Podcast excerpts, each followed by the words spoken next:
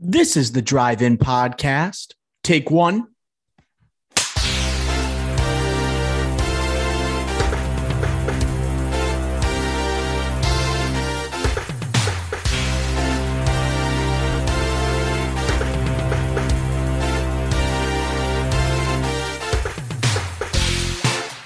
Bada bing, bada boom. Welcome, welcome to episode 71 of the Drive In Podcast. On today's episode, we have the Express Checkup with yours truly, Dr. O. We have our trailer roundup, and then we have our review of Paul Thomas Anderson's most recent release, Ricky Flicks's, I would say, arguably his most anticipated release of 2021, Licorice Pizza. And then we finally have our Paul Thomas Anderson movie rankings, the one and only PTA. So use the bathroom now, grab that popcorn, and enjoy the 71st episode of the Drive In Podcast. Howdy Doody, episode 71. The Drive In Boys are on. Ricky Flex, how are you? How has your weekend been? Good. No, uh, definitely a movie weekend. It was a big movie weekend for me. Just honestly, just been watching movies. How about yourself, Doctor O? Big time movie weekend, mainly because up in the Northeast here, we had a our first big storm of the year. Huge storm. People are working from home. People don't have to go into work, okay, necessarily, right? You have that remote option for a lot of people. So maybe someone's uh, putting on a movie as they're getting work done, right? Maybe a rewatchable. Ricky Flicks, were you watching anything during the day on a Friday? Uh, no, some of us have to work, but um, after after the uh after that, I did watch a movie, and it was before me and you went to the movie theaters that night. But uh, I'll just preface it by saying this: 2021. There's been a lot of Twitter talk and social media talk about, oh, this is the year of Andrew Garfield. This is the he's been in three films this year. This is the year of Bradley Cooper. He's been in two films this year. Great Mhm. performances by them. But are we forgetting it might be the year of Ben Affleck? I watched The Tender Bar. Oh, Amazon Prime. Amazon Prime release. It actually released on January 7th, so not in 2021, but in the same Academy or awards season or awards year, it will be counted towards. And I'll say this first, it wasn't a good movie. It was not good. Um, Mm, not good. But uh, Clooney misses again. but I will say this though. Ben Affleck's good. He was really good. The the the praise that you hear is now verified. It's verified. He is really good in it. And my Tye Sheridan hesit- hesit- hesitation. I start. I said it at the beginning of Ready Player One. I said it again at Card Counter, and now three t- third time's the charm. He's not very good. So He's you're out. Very good. I'm out on Tye Sheridan. He has to. He has to do something, and he couldn't do anything next to Ben Affleck. X Men, he struggled. Couldn't do next. Couldn't do anything next to Oscar Isaac. He couldn't do anything in a or not do anything, but he was to me at least in Ready Player One. He wasn't great in a Spielberg film. Just kind of a letdown for me right now. So Tye Sheridan, I'm out. I'm out on Tye Sheridan. In on Ben Affleck being back though. And he's like Tye Sheridan's getting those opportunities, working with George Clooney, right? You talked about Spielberg, you worked with uh, Schrader. Paul Schrader. So it, se- it seems like he has every opportunity, but it seems like he's squandering it at every turn. At least to Uh, me, he is. So I don't think he was great in the card counter, uh, especially when you're going like one on one with an Oscar Isaac. Uh, I don't think he's necessarily terrible. I've yet to see the tender bar, but as a Ben Affleck fan, I need to see it because I've only heard great things about his performance. I am so proud of Ben Affleck. The last duel, I had my hesitations after seeing. Oh, he I loved like him the the color. last duel. He had the highlights in the trailer, and you're saying, "Oh, what is he doing in the last duel here? Like, what are we doing in this robe?" But then he he uh, he pulled it off. He pulled it off, and he did it very well. And then he did it again here at Tender Bar. Now, will the Academy uh say like Recognize it. recognize it? Probably not. It, Definitely my- won't. yeah, definitely won't, to be honest. But does it get me hope for his future? Perhaps. And you said something uh, interesting to me about Ben Affleck, and is will he ever get recognized for his acting abilities? And you said maybe as, as a supporting. I don't. I don't want to like take your thunder, but I feel like after seeing Tender Bar, I'm in total agreement with you. Yeah, I don't I don't know what it is. It seems like I think it was after this year, 2021, where we had him shining in the last duel, and especially with his was with his best friend alongside him, like Matt Damon. I thought Affleck was twice the actor that Damon was in that movie. And then him in the tender bar. And it seems like he's excelling in these roles where he doesn't have to do too much. And this is coming from someone that is a filmmaker, is a producer, right? And he's known as that A-list star. Sometimes when he takes a back seat, right, he can like steal the show a little bit, right? Because he has that like that past career as a leading man, where it's like when he comes on the screen, people are just drawn towards him immediately. And so if he has those like scene stealing roles, that's where he's going to get his Oscar. He doesn't have to carry the movie on his back like he has in other projects in the past. Right. And like if we, I mentioned Bradley Cooper and he was in the lead in Nightmare Alley, but he's also supporting in Licorice Pizza and a limited screen time. But he's so good in that that people are saying in his like limited screen time, he should be nominated. And I might be saying that. I'll wait till the review. But I can't wait to talk about that. Oh my gosh. But best scenes of the movie. I feel like Ben Affleck now, like Bradley Cooper, he's still like after seeing Nightmare Alley, like he is still like with the Adam Drivers, with the Leos, with like he can carry a movie headline with a big time director and push for get recognized at least for a nomination at the minimum. Whereas Ben Affleck won't. He's not up there with the caliber of the actors I just said. So his angle will have to be supporting if he ever does. He probably doesn't even want like an Oscar for he like he cares so much more about filmmaking and writing and it seems directing, like it. producing. So he might not even care. He's probably he's probably doing tender bar. Oh, like I'll just do this for Clooney, have fun with it. And last duel, oh, I reunite with my boy Matt Damon. Like he's probably just having fun acting, and then he's gonna put his efforts and his focus towards like directing and writing it seems like he's like Affleck has moved past that stage in his career where Cooper is right now, where he can be the leading man and then be nominated cons- on a consistent basis. Seems like that is gone for Affleck. Like he, you're right. Like he, where he is most successful is in the director's chair, which is crazy to say based on his celebrity status. I mean, he's dating Girls Jennifer Lopez for God's sakes. Yeah. So this is nuts. That like and he was saying, Ana de Armas. Yeah, and, and they're in a movie together. And like they got Underwater coming out. Um, deep water, deep water. Deep Water. Oh, Underwater was Kristen Stewart. Deep yeah. Water coming on Hulu this year. Um, I think he's got something else in the in the works too. Uh, I'll double check in a sec. But you met, you brought up Bradley Cooper. Uh, it seemed like A Star Is Born really took a toll on him back in 2018. We really haven't seen him come back for a project until this uh, 2021 with Licorice Pizza and Nightmare Alley. We happened to see Nightmare Alley this past weekend in theaters. What was your experience like, Flex? Did you like the movie? I really liked it. I think that it was tough to watch at, at parts, tough to watch as in from the actual content in it and like what's going on.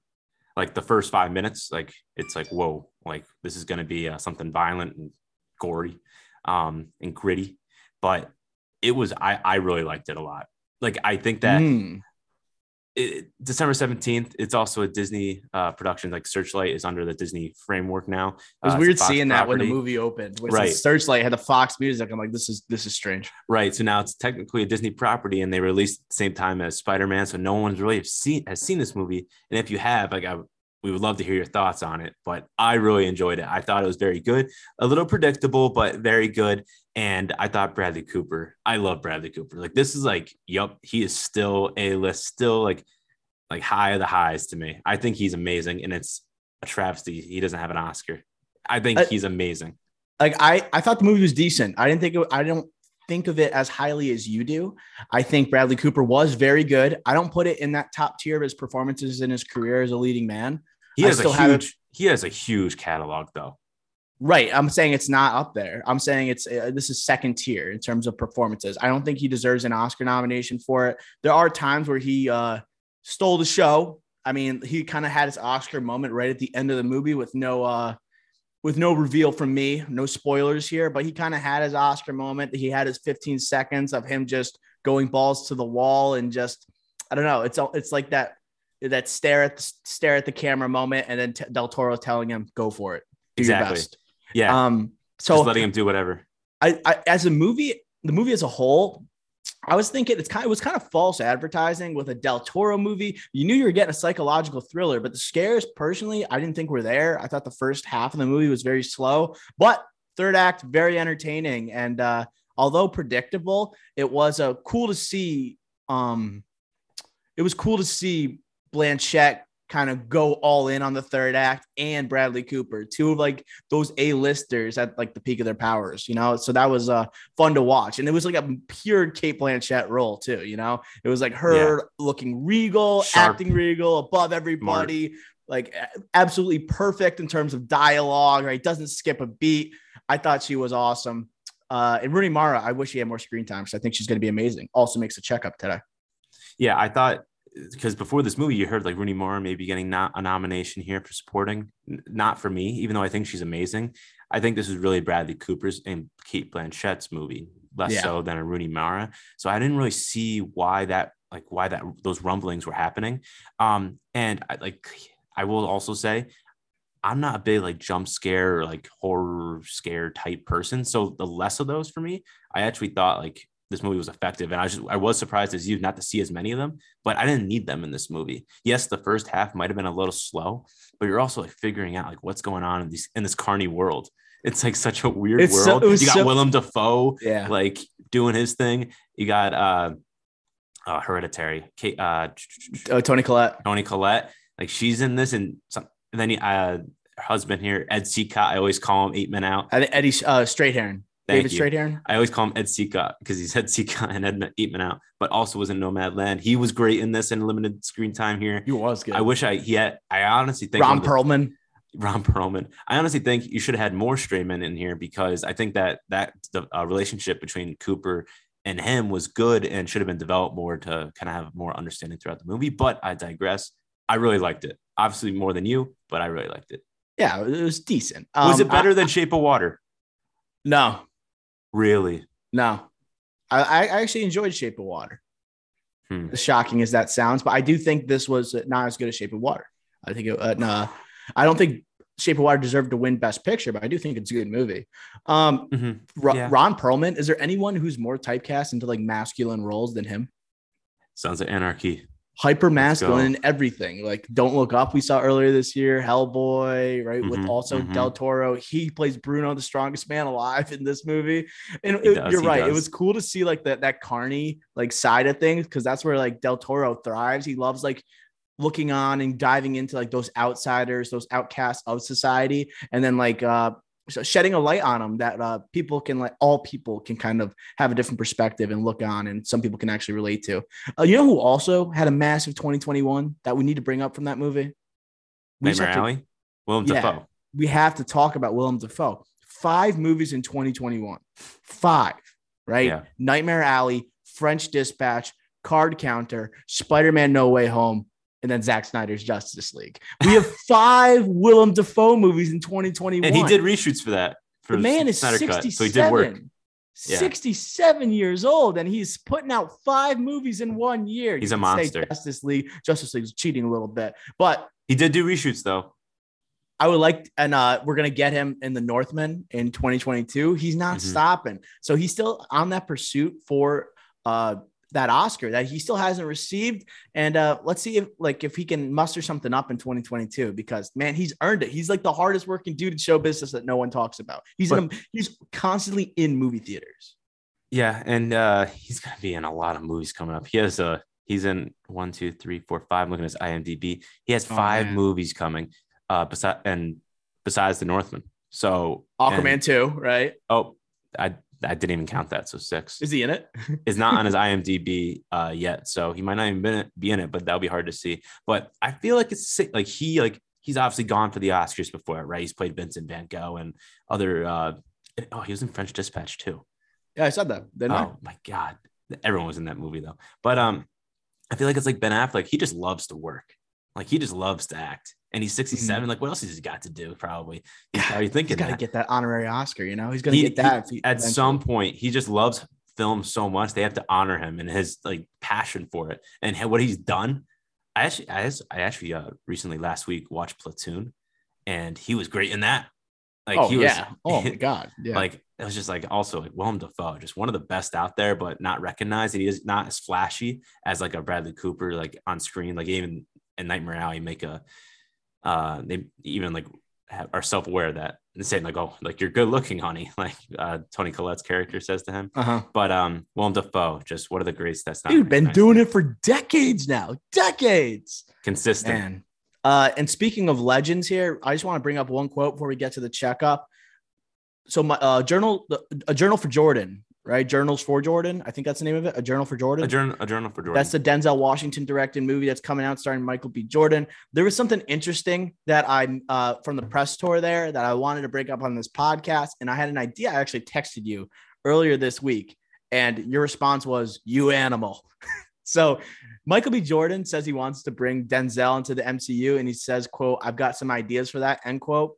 So do I, and honestly, like Denzel, he's accomplished everything that an actor can achieve. I know he's going into actual like directing, producing that I know he wants a, he wants to continue his acclaim in terms of in that regard. But if he wanted to join the MCU, like no one would blame him. Like he's he's accomplished it all as an actor. Can you imagine him as Magneto in the MCU, Ricky Flex? I think that is like such spot on casting. I think it would nail it. Nail it. Yeah, that would be something. I know, like uh, when you think Magneto, and you're thinking Ian McKellen's character, and then you're thinking the Hol- and also Fassbender and like the Holocaust, and like you know moving like when he's in the concentration camps, moving such a juicy fences, character. trying to get that. Denzel as Magneto would be something. I would love to see Denzel as a villain in the MCU. Like that would be, I think that would be something to see. And um, yeah, definitely like you get those vibes of the villainous and he's on the older side, so he can definitely be there. like the strategic elements of it. And like if he does have a superpower, like you say, a Magneto's a good one because it's not a physical role per se. It's mm-hmm. more just like a uh, your presence and your wits. And I think Denzel uh, clearly exemplifies that. And he's doing a tragedy Macbeth for God's sakes. Like what else can uh, can signify that? So I think like again, you're an animal. Yeah, I think that I think that's a just so perfect. And I, I, I bet Feige's even thought of that already. Like they, they, they, like Denzel, he must have been contacted multiple times before by Marvel to do something, right? They kind of look for those yeah. actors who've, who've done it all. And uh, like a Cate Blanchett, where they're just like, hey, just do this MCU movie and we'll right. give you a $10 million, you know? It's now I'm thinking about Thor. Love and Thunder had Cate Blanchett, like definitely oh, more going. of an Oscar type, like a uh, more of a into the Oscar realm, not comic book realm. And now you got Christian Bale being the villain in the next Thor movie. Like, on, and now you have Ethan Hawke with Oscar Isaac and Moon Knight. It's just right. amazing what they're doing. And Mahershala Ali, Mahershala oh Ali and God. Denzel on the screen together. That oh would be something. God. Mahershala, Denzel being the villain to Mahershala, that would be. That would if, Mar- if Mahershala was recast Professor X and then Denzel, no, that wouldn't match. That wouldn't match. He's too young. He's too young. Yeah, too, young. Too young. Mar- we, had, we just had that. Uh, Interesting, Ricky Flex. Uh, let's get to the checkup. What do you say? Yeah, yeah, it's big checkup. Let's check the audiences up. Pixar's Turning Red will no longer release in theaters and will release exclusively on Disney Plus on March 11th, much to the dismay of Pete Docter. Next up on the checkup, Dev Patel, Ralph Fiennes, and Ben Kingsley. Ben Kingsley have been cast alongside Benedict Cumberbatch in Wes Anderson's adaptation of the wonderful, wonderful story of Henry Sugar for Netflix, the Roald Dahl story. Next up, Shawn Levy's The Adam Project, starring Ryan Reynolds, Mark Ruffalo, Zoe Saldana, and Mark Walker Scobell, releases on March 11th on Netflix. The film follows a man who travels back in time to get help from his younger self to find their late father. Hmm. Next up, Sir Sidney Poitier has sadly passed away at the age of 94. Rest in peace, legend. He was the first black man to win the Academy Award for Best Actor. Rooney Mara has been cast as Audrey Hepburn in a biopic for Apple TV Plus, with Luca Guadagnino set to direct. Rooney Mara, right, supporting role in Nightmare Alley. Next, Andrew Garfield said he is definitely open to returning as Spider-Man again if it is quote felt right end quote. The 2022 Golden Globe Awards will be a private event. It will not be live streamed. Results will be announced from a press release Damn, really wanted to see those. Next, the Scott Pilgrim anime series is in the works at Netflix. Creators Brian Lee O'Malley and Ben David Grabinski are going to write and, and executive produce the series. That's going to do it for the checkup this week. Ricky Flicks. Which of these headlines? I mean, never mind. I'm not even going to ask you. Andrew Garfield is interested in returning to the role of Spider-Man if the role if the story's right what are the odds this this movie will happen? The return of the Garf Master. I don't know. Return of the Garf. I, I, would love to see it like Garfield against Venom, Tom Hardy. That would be awesome. Two like two well well claimed actors going against each other. That I would love to see that. Garfield definitely don't want to see a Paul Giamatti Rhino coming back. So I think that might be part of what he's referring to here. They even make the joke of that in No Way Home. Spoiler alert, but you have you had to have seen it. It's made over 1.4 billion dollars domestically, whatever, or worldwide. But um Andrew Garfield, like I feel like he's moved on from this. He's more towards the Oscar realm, more towards the acting. Like I like I would obviously personally I do want to see it, but it just seems kind of odd to come back to the character. But if you had to compare the three Spider-Man's love for the character for for Spider-Man between Tobey, Andrew, and Tom Holland, he clearly is the one that loves his character the most, and it's not even close. So this is like a situation where you believe it. It just seems kind of odd that he seems like he's gone past this. Yeah, I, I agree 100% with, with like uh, your take on his passion for the character. All you see on social media right now is quotes about him and his adoration for Spider-Man, the actors that played Spider-Man, and how he would be comfortable returning if there was a proper story for Spider-Man. And I think, I mean, Spider-Man No Way Home has given him potentially a second chance at this role he adores and that he has uh, had a passion for since he was a child. So, I mean, I, I after No Way Home came out, I gave it a, like a five percent chance this movie was going to happen. I'm like moving it up to like a 65% chance that this movie happens and, now. It's crazy. It is crazy. And we always we talked about like with Morbius, like will Tom Holland's Spider-Man see Morbius or whatnot? And like we have Michael Keaton like interacting with Morbius, Venom. We have Kraven the Hunter with Aaron Taylor Johnson. Wow. Like all Garfield and Taylor Johnson. That's what I'm saying. Crowd. Garfield interacting with all these other Oscar nominated Oscar winners would be amazing. It would be amazing. And I feel like they need to have a Spider-Man there. And if they're not going to have Tom Holland's, this solves the problem. This solves the problem that we've been discussing on this podcast since the, this this podcast inception. This solves it. And I think that as long as Hardy, who loves Venom, and seems like Serkis wants to continue doing Venom movies, as long as they're okay with uh, moving forward, then Garf and and you obviously get Garfield, and then Morbius, like that's coming out in April now. Let's see how that does with Keaton in that as well this is setting up to be an amazing franchise for Sony outside the MCU. But do you think Garfield would want to do like three Spider, like three movies, three more movies as Spider-Man after after his experiences with Amazing Spider-Man one and two? Like, do you think he would actually want to devote himself to a franchise when he's coming off probably an Academy Award nomination for Tick Tick Boom and maybe and potential win? And potential win. Is he just going to come off that and just say, hey, I'm jumping back into the Spider Man franchise? That's kind of wild. But I guess if it's what his heart is, he's like a guy who's like very emotional, it looks like, and sensitive. And it feels like he's going to follow what his like, what where his heart is taking him. And it feels like that's with Spider Man. So I think like Amazing Spider Man 3, I could see happening. But can I see like him in three more projects? That's kind of insane. But like you see so many other like MCU characters do it, but they just never had the experience like Garfield had previously. You know what I mean? Yeah, like I'm I'm in the perception that No Way Home was a perfect wrap wrap up to his story. My favorite parts parts of No Way Home was with him in it, and I think he was clearly the best actor on screen, along with Willem Dafoe and, and Molina. I think it was a perfect wrap up. I think he should leave it as is. But if he is going to come back, he's probably seen Christian Bale, Cate Blanchett, Ethan Hawke, Oscar Isaac, all these people that are Oscar nominated well-renowned actors critically coming into the MCU. He's probably thinking, Unafraid. I need, I need to get into the MCU because he was in the MCU technically. So he's like, I need to get into this project. And with his love of Spider-Man, I could see it happening. And if he does do it, you're playing Spider-Man. You're not coming back for one movie. You're committing to a trilogy. So if right. he does come back, your your your expectation is three movies, not just you. Know, if you're playing Spider-Man, like in your you're kind of coming off the long hiatus. You got to expect you're coming back into like the second biggest superhero franchise behind Batman, right? right? You know, like you're you're gonna get locked in.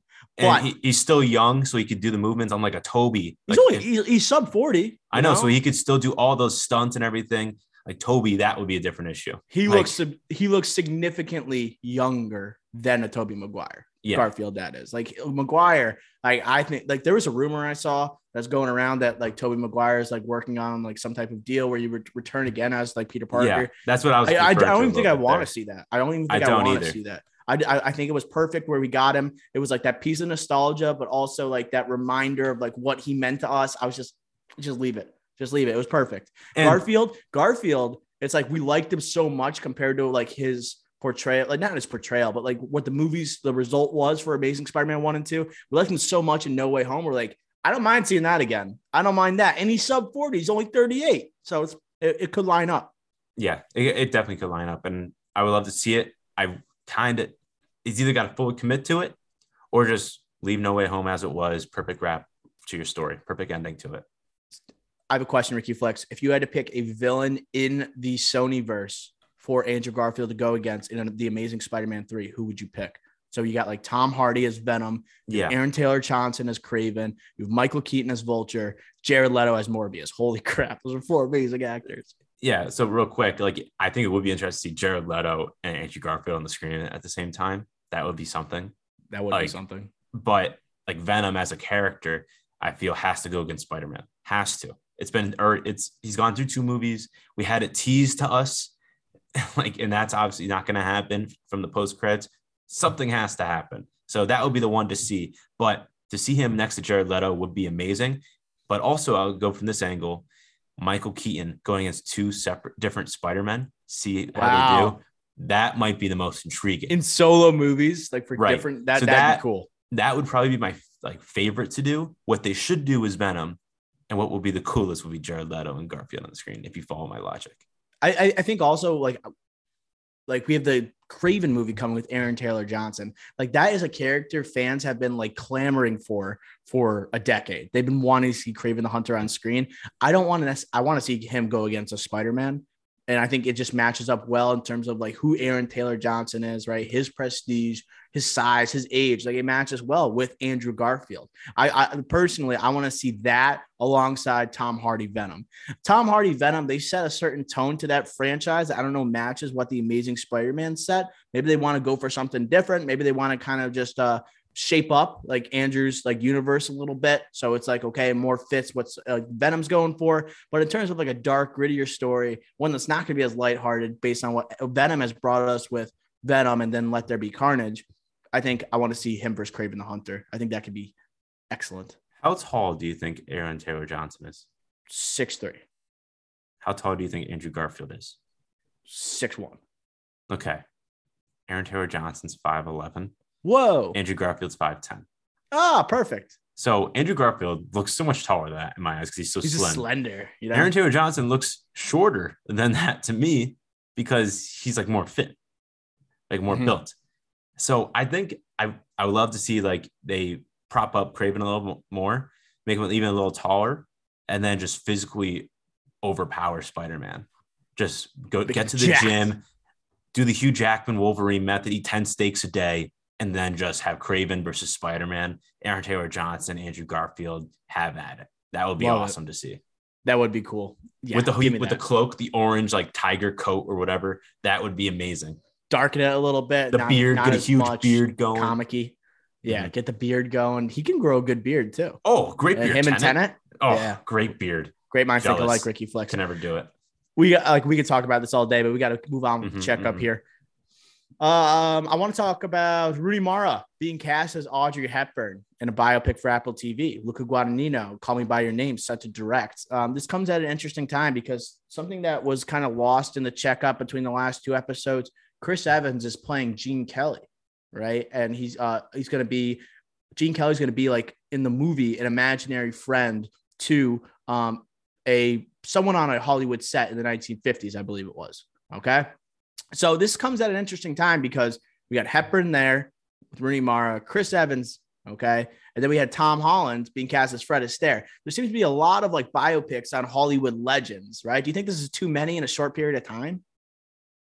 It seems like it's too many, but then again, it's Hollywood, so you're always going to have these. And they love Hollywood. Hollywood loves Hollywood. And similar to we talked about Elvis last week, and most anticipated movie, has been a like way too long for him to have a biopic. It's been way too long for Audrey Hepburn bio, biopic. Way too yeah. long. And to have Rooney Mara do it, that is like stamp of approval. Let's like that's amazing. I think that's a good honor. Like you have to have someone that is like talent, very incredibly talented, one of the be- best talents, let alone harder uh, harder workers in, ta- in Hollywood. Rooney Mara is that. So this is amazing. I love the casting. Luca Guadagnino, Call Me by Your Name, is that's basically the only thing I know him for. He's Italian. Um, that's the only thing I know about him. Call Me by Your Name, obviously very well renowned.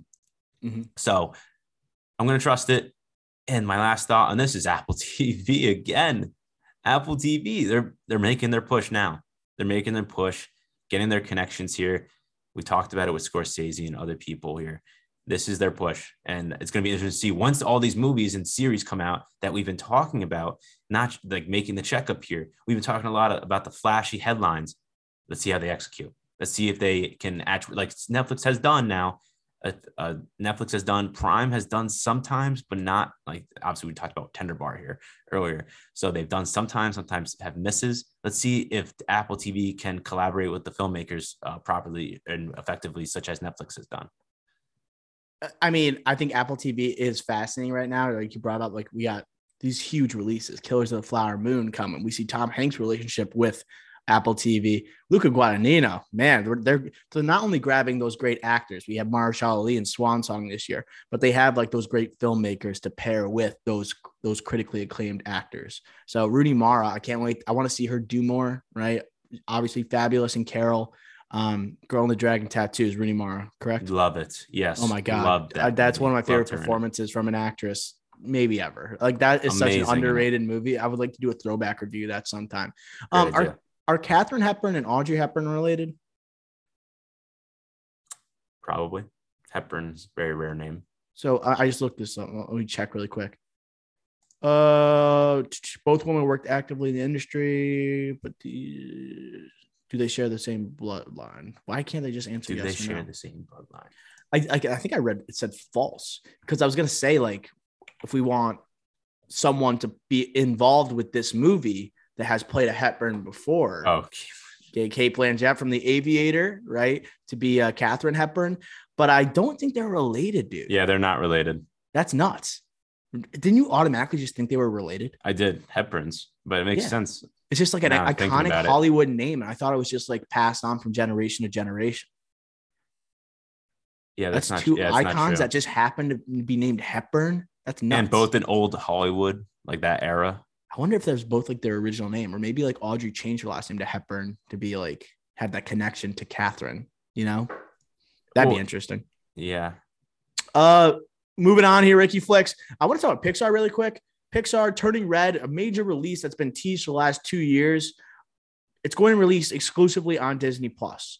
All right, Pete Docter, right, famous director from Pixar, had a quote, and he said about the ideas of his like Pixar films going on Disney Plus. He said, "quote I think there is something big and monumental about a theatrical release. So to kind of skip that and know that people are going to be watching on their iPhones or whatever question mark and end quote.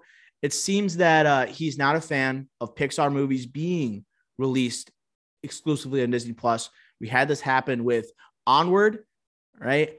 Do you, and it was also available with Luca. Do you agree Soul. with Pete Docter here? Soul. Do you agree Onward, with Pete Docter? Do you think that Pixar movies deserve the movie theater treatment over streaming? So I do. And here's why Pixar is the best and clearly the best uh, animated uh, a- animated film producers there is. There is. Like of all time, there ever has been, there probably ever will be. Greatest They are the success best, rate. and they only get better. To put them to the level of streaming, I think is not right. And I think during COVID, like when Soul came out and Onward, especially Onward, because that was right at the height of the pandemic, right? That was just unfortunate circumstances there. Like that's you needed to do that. Luca as well, you could say you needed to do that as well. But Pixar, they are bigger than any animated film. Like Mitch, Mitchell versus the Machines, another film I watched this weekend, didn't love, but didn't not like. That is not even close to Pixar. It's a, I won't say it's better. It's better than the Good Dinosaur, but besides that, every single Pixar film was better than Cars than- 3? Okay, I didn't think of the Cars franchise. Um, Car, well, Cars two and three, The Good Dinosaur, only movies from Pixar that aren't better than Mitchell versus the Machines. Wow. And people are saying that that that, that might win an Academy Award for Best Animated Feature Film. Yeah, So over Luca. yeah, which is crazy to me. I Now- love Luca. I was a huge fan. Oh, I know you are, I, and I I, was, liked I was, I was, I was, I was there the entire way. I haven't rewatched it since. I'm tempted to rewatch it just because of uh this news, right? Mhm. And I'll think to myself, what would have this been more enjoyable if I saw it in theaters? But sorry, I interrupted you.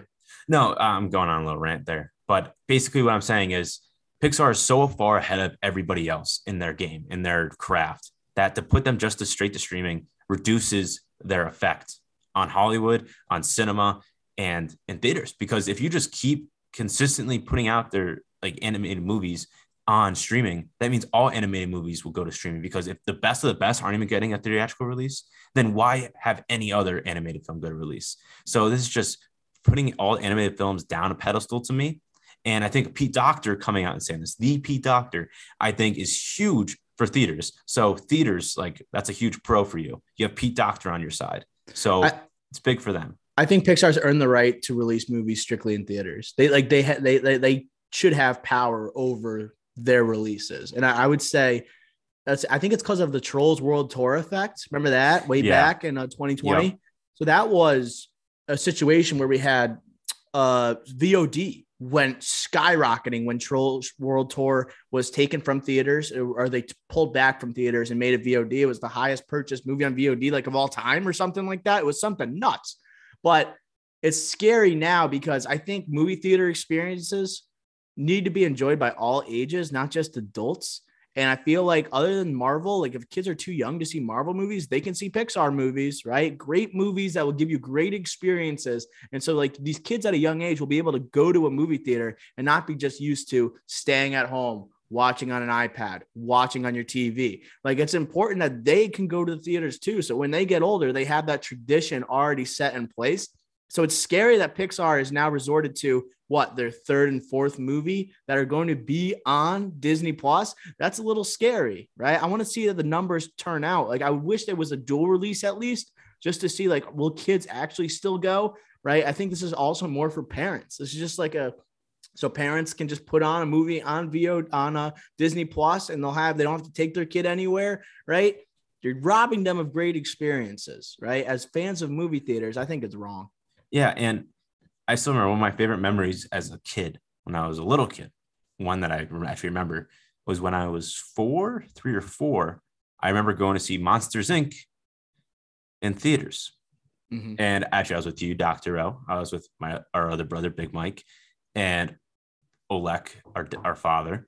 And I remember seeing that movie. And I remember, I remember that fondly. And that's like one of my favorite movie theater experiences ever. It was like such an awkward day. I won't, I won't get into the details. It was a weird birthday party for people, but uh, I actually remember that fondly. And you know who directed that? Pete, Pete Docter. Docter. But um, my first movie was A Bug's Life.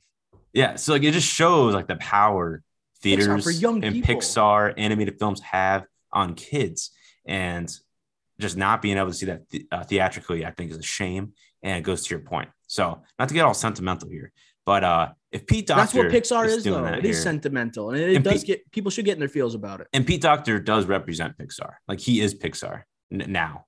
Like he's done Up, like I said, Monsters Inc., Inside Out, which critically, like some say, is the best Pixar movie.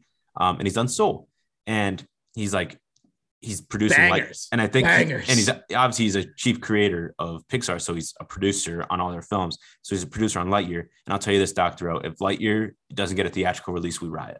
Oh my god! If, if they do that, we might have to like just spend a podcast ripping on Disney Plus. We would have to riot. Hours. We would three. have to riot. Yeah, I can't believe you that even just, you even just said that. If I have to watch Disney Plus, if I have to watch Buzz Lightyear, the new one, the origin story with Chris Evans on a TV, I will probably. It's a June. I, I don't know what it, I'll probably. It's boycott, a June release. Boycott Disney Plus. It's a June release, and Turning Red comes out March 11th. I think Lightyear's June uh, 22nd. So three months later, three months, 11 days, whatever. If that like that's not a short amount of time. I mean, if that's a pretty short amount of time. Option. If it's even like a hybrid option where it's theater and Disney Plus, still, still boycott. Yeah, still boycott. We do not watch any piece of Disney Plus as it will kill me. I cannot watch some of these Marvel series potentially, but I will do so for in the name of Pixar. Yeah, it's it's crazy that we're even talking about this. Like, it's a shame. All right. Uh, that's going to do it for the checkup this week. One second. Sorry. Uh-oh. I'm so sorry, but we didn't talk about it. My James Bond is in is in the news. Your James Dev Bond. Patel.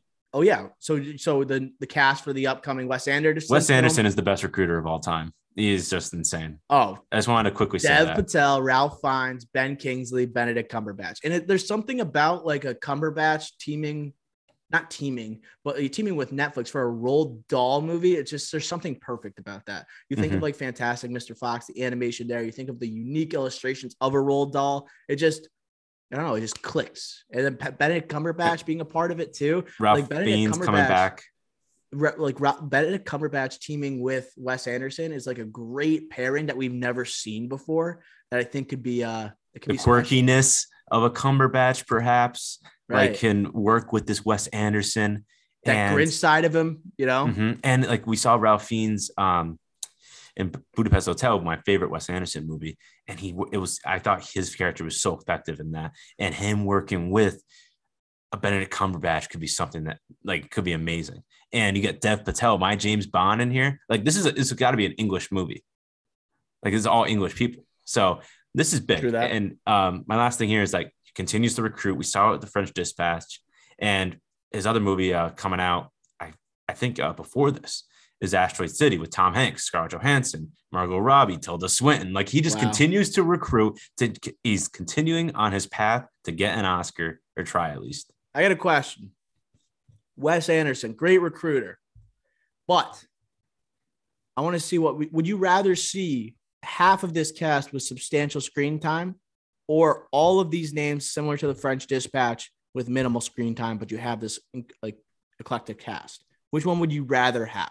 Well, French Dispatch is a weird movie, right? Because it's all like short, But kind of like short. Grand shorts. Budapest Hotel is similar too. No, I Huge read. cast. Oh, so you're talking about like Ed Norton, like in that, and like uh, a couple other characters. Adrien Brody, Willem Yeah. Dafoe, right? I'd rather have a Grand Budapest. I feel like th- those characters were still. I feel like those characters were still effective. Saoirse Ronan, but like French Dispatch, I'm saying like, do you want minimal screen time? Would you rather see like half the size of the cast, right, with longer screen time, or do you want this huge cast when they all get like their like 10 minute shine and you get the one real lead? No, yeah, I'd rather have the one real lead. No, I'm saying you get the one real lead, but then you have cameos pretty much for the rest of the movie. Yeah. I rather have. Yeah, I want that. You don't want like half the size of the cast, more substantial screen time. Well, I'm just thinking like Oscar wise, like what's the best chance for him to get an Oscar? I feel like you have to have a lead, and you have a supporting, and then you have all these great characters around it, like a Grand that makes Budapest. the film had. distracting, though. That makes the film distracting. you think Grand Budapest was distracting? No, it was because I think it was a s- even smaller cast than what the French Dispatch ended up being. When the French Dispatch was like small stories Yeah. that are split up, so it makes it a little bit different. You know, it seemed like like Grand Budapest. Like sometimes you were just having people in it just because like they're Wes Anderson collaborators, and you could have like anybody do some of those parts. Although it's just like the familiarity you have with those people. Yeah, like, oh, that's what I think it was. So, but if you like, if like, I, Grand Budapest is a little different because it was a lot of focus on Ralph Fiennes. Like it was, it was, it was his story. It's like he was the main character, right? But in terms of like splitting screen time, what he does sometimes, it makes it hard for like, oh, who is this scene? Who is the uh who's going to gather the attention for this movie other than Wes Anderson? Like Wes Anderson is pretty much carrying the name of this movie with a bunch of all stars, you know? Yeah, you're right. And oh, so you talk about the lead in Wes Anderson, Tony uh, Revolori or Yeah, whatever, Flash Thompson. Flash Thompson. Like he's got to do something else. Like he's gone from starring in a Wes Anderson to Flash Thompson and a poor Flash Thompson. In my He's busy at MIT. Okay. Okay. Uh, trailer roundup this week. Uh, we had the first teaser for the boys. Uh, season three series going to premiere on June 3rd, 2022. We had a teaser that just zoomed in on uh, a very pissed off Homelander played by Anthony Starr. And then uh, we also had a trailer for Moonfall from Roland Emmerich. Uh, Halle Berry and Patrick Wilson star in this new trailer. It's going to hit theaters February 4th. I feel like Roland Emmerich is just like the cousin or maybe even half brother of Michael Bay. Right? Yeah. Yeah. They do Yeah. like these disaster movies or like they Tough. have like the big effects. Just But we I like Samwell Tarly getting some uh, some love here. Samwell Tarly. That's what I was thinking. I was thinking that, and also having this trailer come out so shortly after Don't Look Up. Honestly, I think it hurts it. I think it hurts the movie, and uh, like people seeing it, or as at least having a positive perception of it. So I think I do think it hurts it. So we'll see how it does. I don't think it looks very good. I think it, it will be awful, but uh, we'll see. And then uh, as the boys approach, I think uh, we should do a recap of those episodes because I love season two Yeah. so much. I thought I rewatched season one. I didn't love it as much as I I did the first time I saw it, but season two I thought was spectacular. I loved it. It was like so. It almost got to the point of zany, where it's just like it was like in the comparisons talk about set. Excuse me, satire. satire in terms of making fun of like our modern day government or right in our Yeah, yeah, society yeah, and things like that but uh A good I use mean, of satire. i i want to see homelander i just got to see more homelander Yeah, and you hear these- possible. You hear these rumors that Homelander's even crazier, like than he has been in the past, and it's I'm not like, even dude, close. he's just he's just naturally at on a scale of one to ten he's at a 12 at all times you know he just always balls to the wall at this point Yeah, I God, I love Homelander, and we get three episodes, not one, not two, but three on the drop date of June third, and then it's one episode uh, throughout the rest of like every week, one episode a week. But you get three right at the start, not one, not two, three. So I love that. Um, and then there are events. I love the events. So they give us a tease, they tease us, but they tease us a little extra than normal, which I like. And then they get to the big events. they So do a I'm lot looking- of side stuff yeah yeah, so I'm really looking forward to that. But I'm just going to also mention I, I keep sidetracking us here, Dr. Rowe, but Jack Quaid, we're in the Nightmare Alley screening and we see uh, yet another trailer for Scream. And we only get one glimpse of Jack Quaid in that. And you like whisper something to me like Jack Quaid, or like you said something about it. Man, you thought the boys could be like a huge stepping stone for him. How successful the boys have been. A huge comic book um, series, probably the best comic book series um, on right now over anything Marvel's doing at Disney Plus. Like this is the best. That or Invincible, hot take, both Amazon uh, products. But he still can't like get any big time roles or at least be the star in like a, a mediocre movie at its best. yeah i know i, I just feel like it was it should have been a stepping stone but i don't know he's he's, he's like he is technically the main character in that show, but like in terms of acting, performance, and like what's most enjoyable to watch, like I'll take Billy Butcher over him. I'll take I'll take Homelander over him. Like I like those two are just so um electric. And then we also had uh what was the character's name? The crazy girl who came in. What's what's that what's that superhero's name? Technically a villain. The one that Oh, dates oh. Homelander. What's yeah, her name? I don't know her name. I, I'm terrible remembering that. She was also electric. But, she was uh, awesome. Who dates Homelander? And I'm googling who dates Homelander. I'm just thinking season two. Nazi ties. That was crazy. Uh, not Queen Maeve. Sorry, spoiler alert. There. Watch the boys if you haven't. We'll do recaps. Boys deserves a recap. It does. It does. Nazi, Nazi girl in season two. Nazi girl in season two. But I do agree, like the boys is like the best comic book series on or ha- that there's been that are invincible. Stormfront. Stormfront. Stormfront. Yeah. But yes, I do think it is right now. I wouldn't say like just if it stood on season one, I would still say Loki was better. I, I really Hmm. enjoyed Loki. But interesting.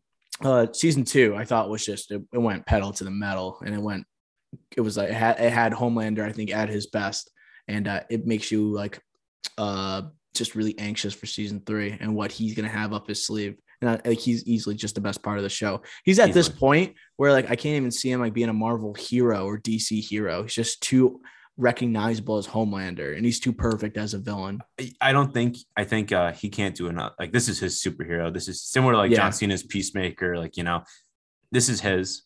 And then after this, he's got to go in the acting game, not in comic book realm. All right uh that does it for the trailer roundup Long, Let's- long. long, long, long.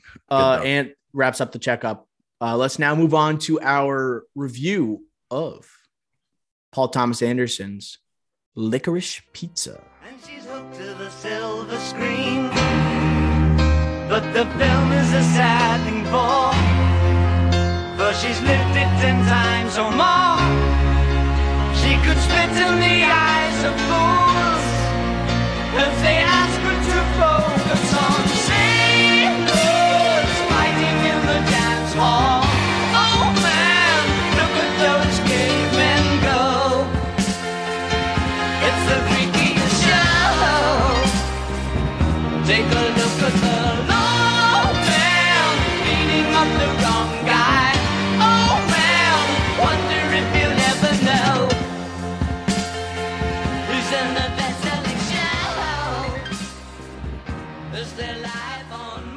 Okay, Ricky Flicks.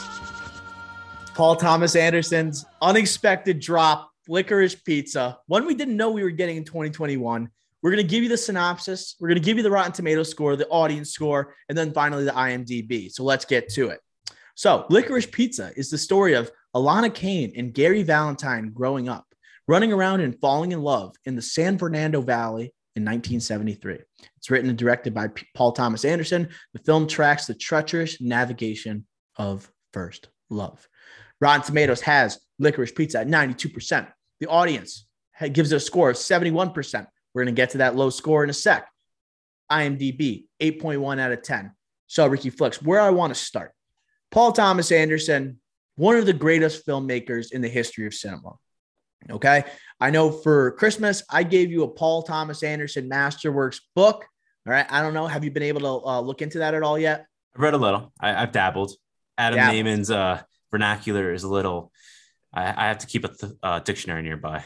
Right. so I want to ask you, Ricky Flex, before we go into this new PTA movie, what makes a PTA movie a PTA movie? What makes it? You know, we have those Tarantinoisms. Where are the Yep. PTA isms? PTA, I, I would say, is more subtle than like a Tarantino, Scorsese. Like his isms are Uh-huh. like a lot more subtle. I would say. Um, I think first off, he's done four full feature films. He's done a lot of like he's he worked with Radiohead music videos. Haim, Mhm. the sisters, the Alana Haim, and her Haim sister, sisters. Haim sisters. that's how like uh, obviously she got this part is through that so um done work through them but I- would say like consistently great filmmaker um it's been four years since Phantom Thread so he picks and chooses his projects um he's definitely not like he's de- he's a very technical director but Mm. he's not like a Scorsese where he's an anti-comic book, right? He has famously said in interviews that he, his house like loves MCU movies. He, it's MCU household. he loved So- Venom too. he loved Venom too. So like, it's that he's definitely like a very technical director, but not like a pure artsy fartsy uh, uh, cinema because you also have his flashes of brilliance and uh, excitement in his movies as well. So definitely love that you. And then if you get to like the technical aspects of it, like the mobile camera work, the lighting, and uh, sharp editing, I would say. Um, definitely takes pride in his cinematography. He, he's a cinematographer himself in a lot of his films. And I would say, uh, in addition to that, a great soundtrack and score. He really infiltrates pop culture of whatever setting he's been in, whether it's in this movie in 1973, San Fernando Valley, or on Boogie Nights, um, whether it's trying to think, uh, Amy Mad Magnolia. yeah, Magnolia, man, Magnolia, another one. Uh, 1950s Phantom Thread, not not much with the music there, but uh, more just the that's like more about the writing. But and I would also say Still has a What- score to match. He always has a score. to always a score to match. There will be Jimmy. Greenwood is a frequent collaborator. I know he's helped. He helped with this one. Helped in. Uh, Fa- um, sorry. Uh, there will be blood. But um, I guess the last thing I would say, and to go on this rant, uh, kind of, I know what you'll probably say is like what separates this film from other PTA films, and I You think know it's this is- coming. so I know what you're going to say, and I'll say it now because the other ism that PTA has. I want to go. I want to go into my isms. I got to go into my isms. Okay, fine, but Yes, I just I just want to know what one the last- isms were. all right, Go ahead, I have one ahead, last sorry. ism, but I'll wait until I'll answer the separation question next. You go. So when we left the theater, I loved you brought up something that I loved that you said. Like he's very technical, but he loves to have fun at the same time with his movies. Um, in terms of like the technical stuff, the sound of his movie is always on point. Not just the soundtrack, just the sound editing is perfect. The every shot is handled with care. But I do want to say a common theme. I rewatched There Will Be Blood and The Master this week. Okay. Two of like what a lot of people call the greatest works from Paul Thomas Anderson. We'll get to that with the rankings. But usually in his films, there's a lot of intensity to them with intense performances, with these prestigious actors. We talk about uh, uh, a Philip Seymour Hoffman, a Daniel Day Lewis, right? Them commanding a screen, and they're just perfect pairings with the intense style of a lot of PTA's movies. I think also he has the ability to capture attention of audiences on in settings that there aren't a lot of movies made during those time periods where we're talking about late 19th century early 20th in the in new mexico with the uh the beginning of like the oil barons, right, that are Mhm. coming about founding oil. Phantom Thread talking about a fashion designer in England in the 1950s. He's the porn industry in the late 1970s. A bunch exploring all of these different settings that aren't necessarily um that haven't been right that just just haven't been Haven't been explored. they're untapped and i think he just has an amazing way to create an enticing film for audiences where you didn't see coming right um but i want to go into the differences here like what does licorice pizza how does it separate itself from other pta films ricky So I think what separates this film than others is that his last ism that I was going to say is that people a lot of times call him like an actor's director. Like you have like Leo, De Niro, they're always with Scorsese, right? Like they like they a lot of times Scorsese movies have one of those two in it, right? Um, for PTA movies, like Daniel Day Lewis, like he's been in um of two, and he came out of retirement to do one. And yeah, Philip Baker Hall, he's been in a couple Magnolia, Uh, so Hard good at magnolia um, Philip Seymour Hoffman, frequent collaborator. Uh, who else? John C. Reilly, frequent collaborator. You have these. He's an actor's director. You say this film, the leads are unknown names or names that you haven't really seen. good Full feature debuts. So I think that is where you still have like the incredible camera work. You still have the soundtrack. You still have the score, the lighting, the editing, like I mentioned, whatever. But that is where it's different. You still have like the great supporting roles here from big time actors, but they aren't the leads. That is new. That is not PTA's like his previous eight films. That is not what he did. This one, he showed like, all right, I know like Alana, obviously she's a musician. She, she has, and she has the charisma and confidence, whatever that you want to say, actress should have.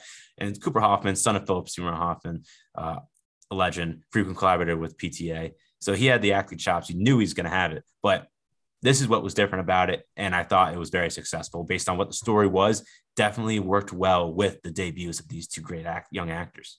Yeah, I, I can't agree more. And it's so interesting. We're getting a Cooper Hoffman performance, right? The son of the late, great Philip Seymour Hoffman. In the same year, we got a performance from uh, Tony Soprano, uh, uh, James Gandolfini's son in The Many Saints of Newark. It's just so cool. Yes. And there are moments where I was watching this movie, like I saw Cooper Hoffman running. There's a lot of running in this movie, but there is one There's always running in PTA talk about the lighting in one of these scenes of running scenes a lamp or like a like a headlight a lamp like a street light over cooper hoffman's head. I thought i swear to god i saw philip seymour hoffman. I Really? swear to god i saw i was just like that's him. Like i just like there was there was other times where i'm like okay gary is really his own type of man. And we know philip seymour hoffman had the ability to turn on the charm right? Um we're talking about the master where like he is just a mat like the master at turning on the charm in that movie and being very persuasive and convincing. Cooper, uh, Cooper Hoffman here, I was so happy to see. And uh, uh, I also wanted to talk about this film, right? Talk about the different settings, the untapped, right, potential of the ideas in uh, PTA movies. This one seemed a lot more personal, right? San Fernando Valley, Definitely. California, idiosyncratic from, in that he lives. Exactly. So this one's way more personal than I think any of his movies before. And I, a lot of people are ripping on the fact that this uh this movie has too much of a sense of nostalgia to it. What do you think? What, what's your argument for saying this is actually? Uh, first of all, do you think it was that nostalgic, and do you think that actually did it hurt or did it help the movie? I think for the most part it helped, but I, I do agree that sometimes it was kind of in your face a lot.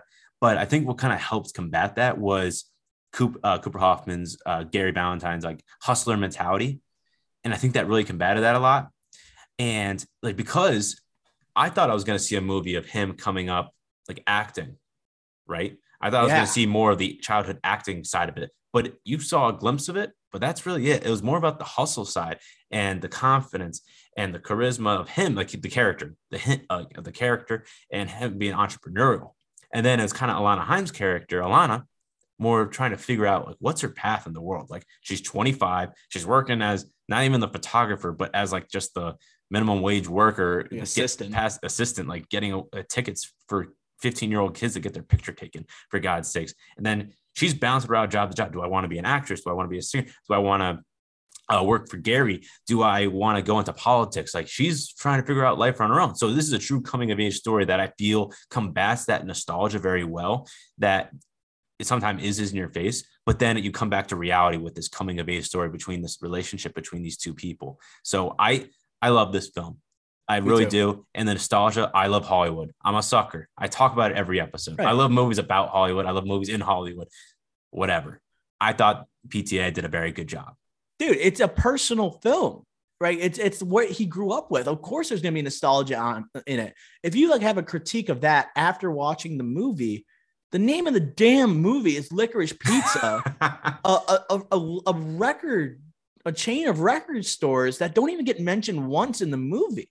Like Yeah. this whole movie is nostalgia, but it per- works. this Who was his personal project. Like- this like had to why- be.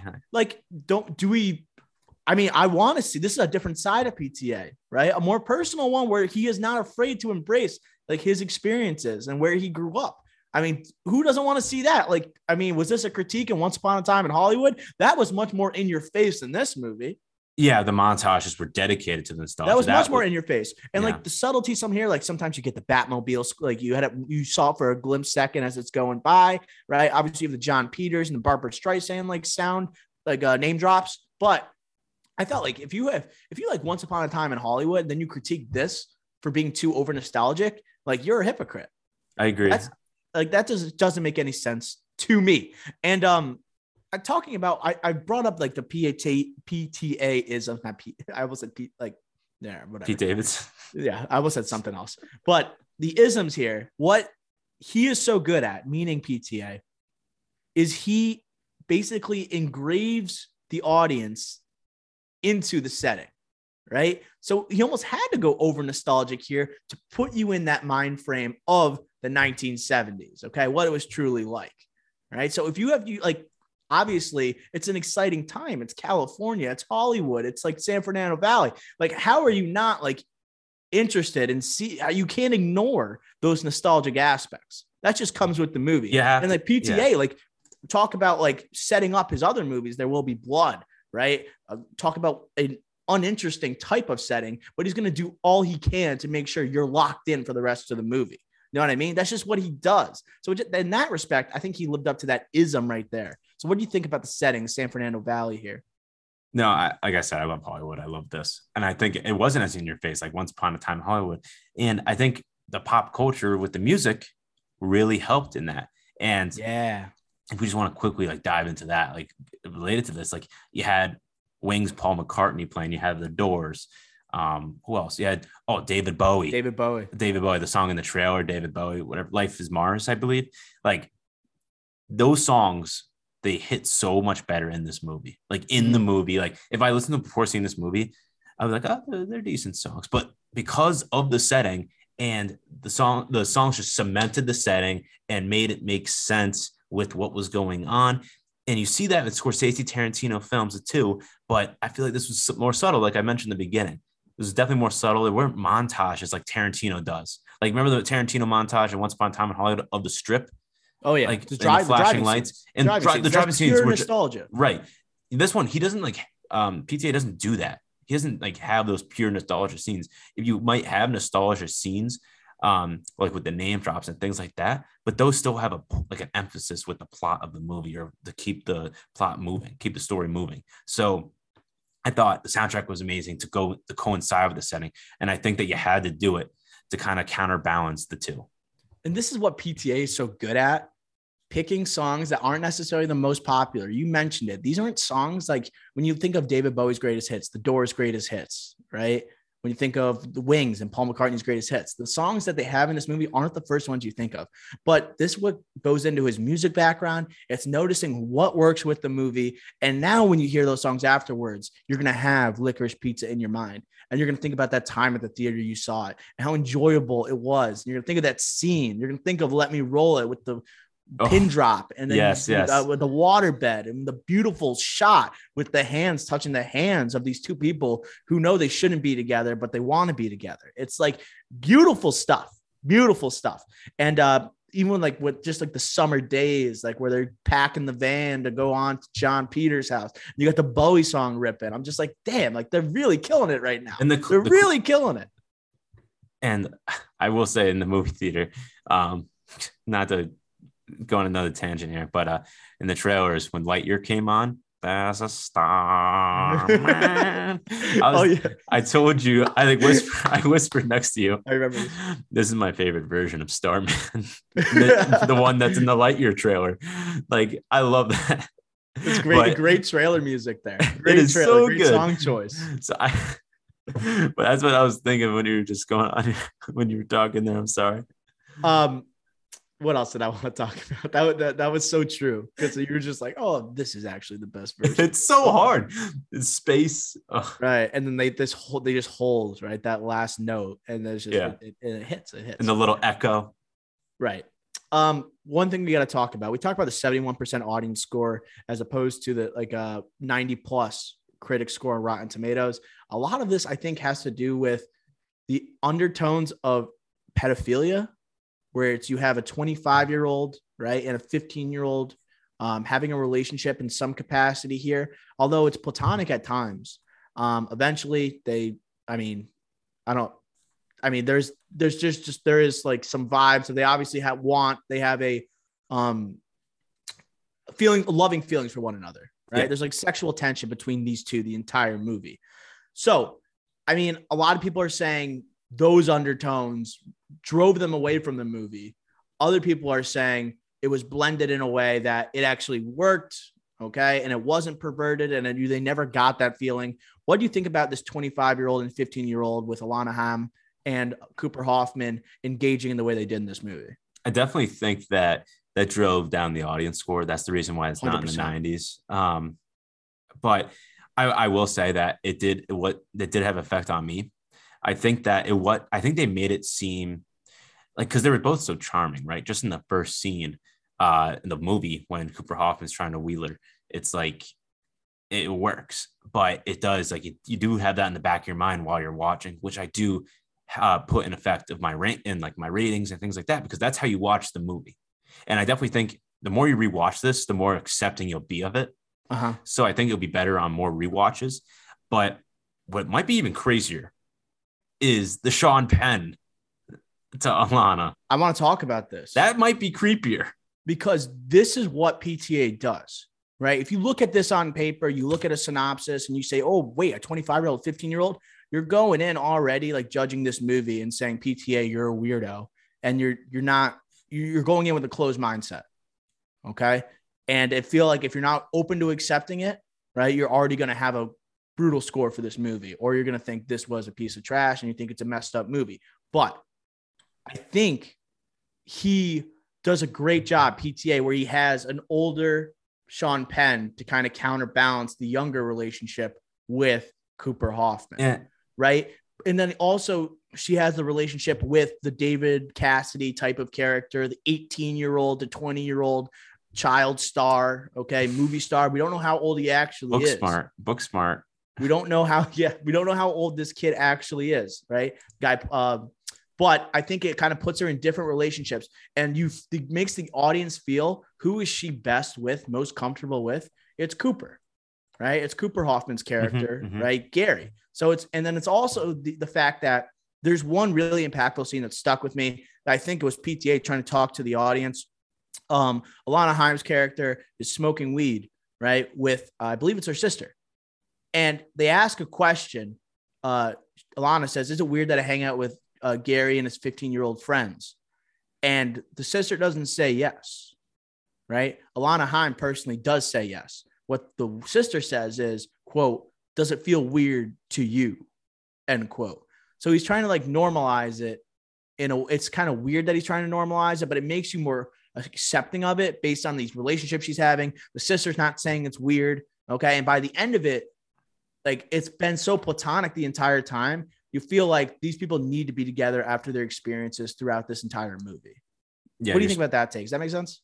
I think that's what he's going for. I think that's absolutely correct. I don't think there's any other way to look at it. I think that's clear. Um, I think I, I would just say another thing in addition to that would be um, even when like you could tell by her like what what does she want, right? Like with the character uh, Lance, um, who's played by Skylar Gisondo, who like I, I referenced Booksmart. He's like the this rich kid in Booksmart. He's uh, Ed Helms' kid in Vacation. Like he's um, Perfect casting. yeah, but um, and I thought he was very good in this. Like the atheist scene, like that. That's when like That was that like, was the- funny. that was like the I think that was the hardest I laughed in, in the theater. But uh this could be something uh start for him. He doesn't have anything lined up, so this could be big for him. But I'm going back to what we were saying is you could see like Alana's like she's trying to see like oh do I want to like I was just with Cooper and he's obviously sorry not Cooper uh, Gary he's on to bigger big things but that's just not going to work out. I'll try Lance because he's like the quote unquote hotter David Cassidy type version of Gary and that clearly wasn't going to work out based on her family that we get like sense of. And then she obviously we were trying, oh, do we get someone already successful and older, things like that, or do we go to the, the mayor's side, the political side with that? So it's just interesting. I think you're absolutely right, but you could see how she reacts, like with each person. She really tries at Lance, clearly doesn't going to work out. Then when he goes to Sean Penn, she's like kind of a child, like she does the tongue out to at the restaurant, the bar. Right. So it sh- is showing like she is a child compared to Sean she's Penn. naive. and she's more right? not, and yeah, Similar and- like Cooper often super naive in this movie. Too, right. So it shows that they 25-year-old. both are, and I think it works. And I, I, I just really think that uh, in the end, I think I completely agree with you. I think PTA did a good job, and also San Ver- for San Fernando Valley, 1973. Like I'm not saying this happened; it wasn't there or anything. Um, I'm just saying that it more likely than not, like it was probably more. I'm not saying it did happen. I'm saying like probably like 18 year olds were getting married. Like it's crazy stuff happened. Yeah, we're gonna talk about the setting here. How there's like literally no adult supervision throughout this entire movie, right? no parents. The only parent in this movie is the mother of Gary, who works for him, And then right? the Haims, uh, uh, Lana's Right. parents. and that that they were mainly for comedic relief, if we're being honest. Yeah. And it's not, and the the dad does ask, and it- there is a bit of strictness to him, where he says he asks her where she's been and things like that when she comes home right at the beginning of the movie, but he soon she kind of disappears from the fold for the remainder. Um, I also want to talk about like that feeling that PTA wants to give off, where it's like it's okay that these two are together, right? It just lines up with the movie. Is the scene at the end? I assume we're kind of doing spoilers here. I assume we're kind of doing spoilers officially here spoilers now. the scene spoilers the scene where you have the end benny safdie the politician's character right he calls alana haim to come to the restaurant he is with this male he's having a relationship with right? um basically benny safdie's character brings in alana haim so she can take right his partner home right um they're, they're having this hidden relationship with one another and benny safdie doesn't want it to be known he thinks it's inappropriate right? Literally thinks it's inappropriate. Hurt his chances of winning mayor. Hurt his chances of winning mayor, but also I'm and when he brings when Alana Haim, her character brings his partner home, right? The guy is sad, obviously. He can't be in this relationship because society like looks down upon it. And I think that is an important scene because it brings uh, Alana to the point where she's like, wow, like I shouldn't care as much about what people think about it, just like this mayor cares about it. I'm just going to follow where my heart is, and that's with Gary, which is kind of uh you could say it's wrong. Like it is wrong. It, it- it's a it's a 25 year old with a 15 year old. It's not okay. But the, way the film rolls, it lines up with the way that they need to be together based on what PTA has put together. Right. Yeah. Yeah. I think that that's why I thought that scene was powerful. You know. yeah, I thought it was powerful for that. Like, there's a clear reason, but also like saying, like, all right, like they're not supposed to be together, but they're together. I could be okay. Right. So, Exactly. Better way a- for- it by you. for a simple like way to say it, um, but no, I think it, I think that was effective. I would say not as effective as I would have liked it to be, um, just because like you had the newspaper. Like I, I thought like it could have could have been a little better that that uh towards the end of the story there. But um, all in all, like I I agree with you wholeheartedly. Yeah. You just made it not feel weird. Like You and- made it not feel weird. yeah and like obviously it's wrong right like but people do things in movies that are wrong all the time it's just a movie right we're talking Right. like what are we doing Mhm. so Agreed. I, I do think like mentally like i said at the beginning like it did have a mental like while watching it's like you it's in the back of your mind right so it does affect your viewing experience but it's still a It like dissolved let's- in the back of my mind as the movie went on. yes yeah yeah i do feel like as it became alana's movie like it shifted right you get that shift also in perspective it's like all right you're more accepting of it as you're going and watching the movie so i agree with you there too Right. And they have constant jealousy when someone's with another partner Yeah, the yeah, entire movie. I can get us just- martinis. I can get us martinis. I love those.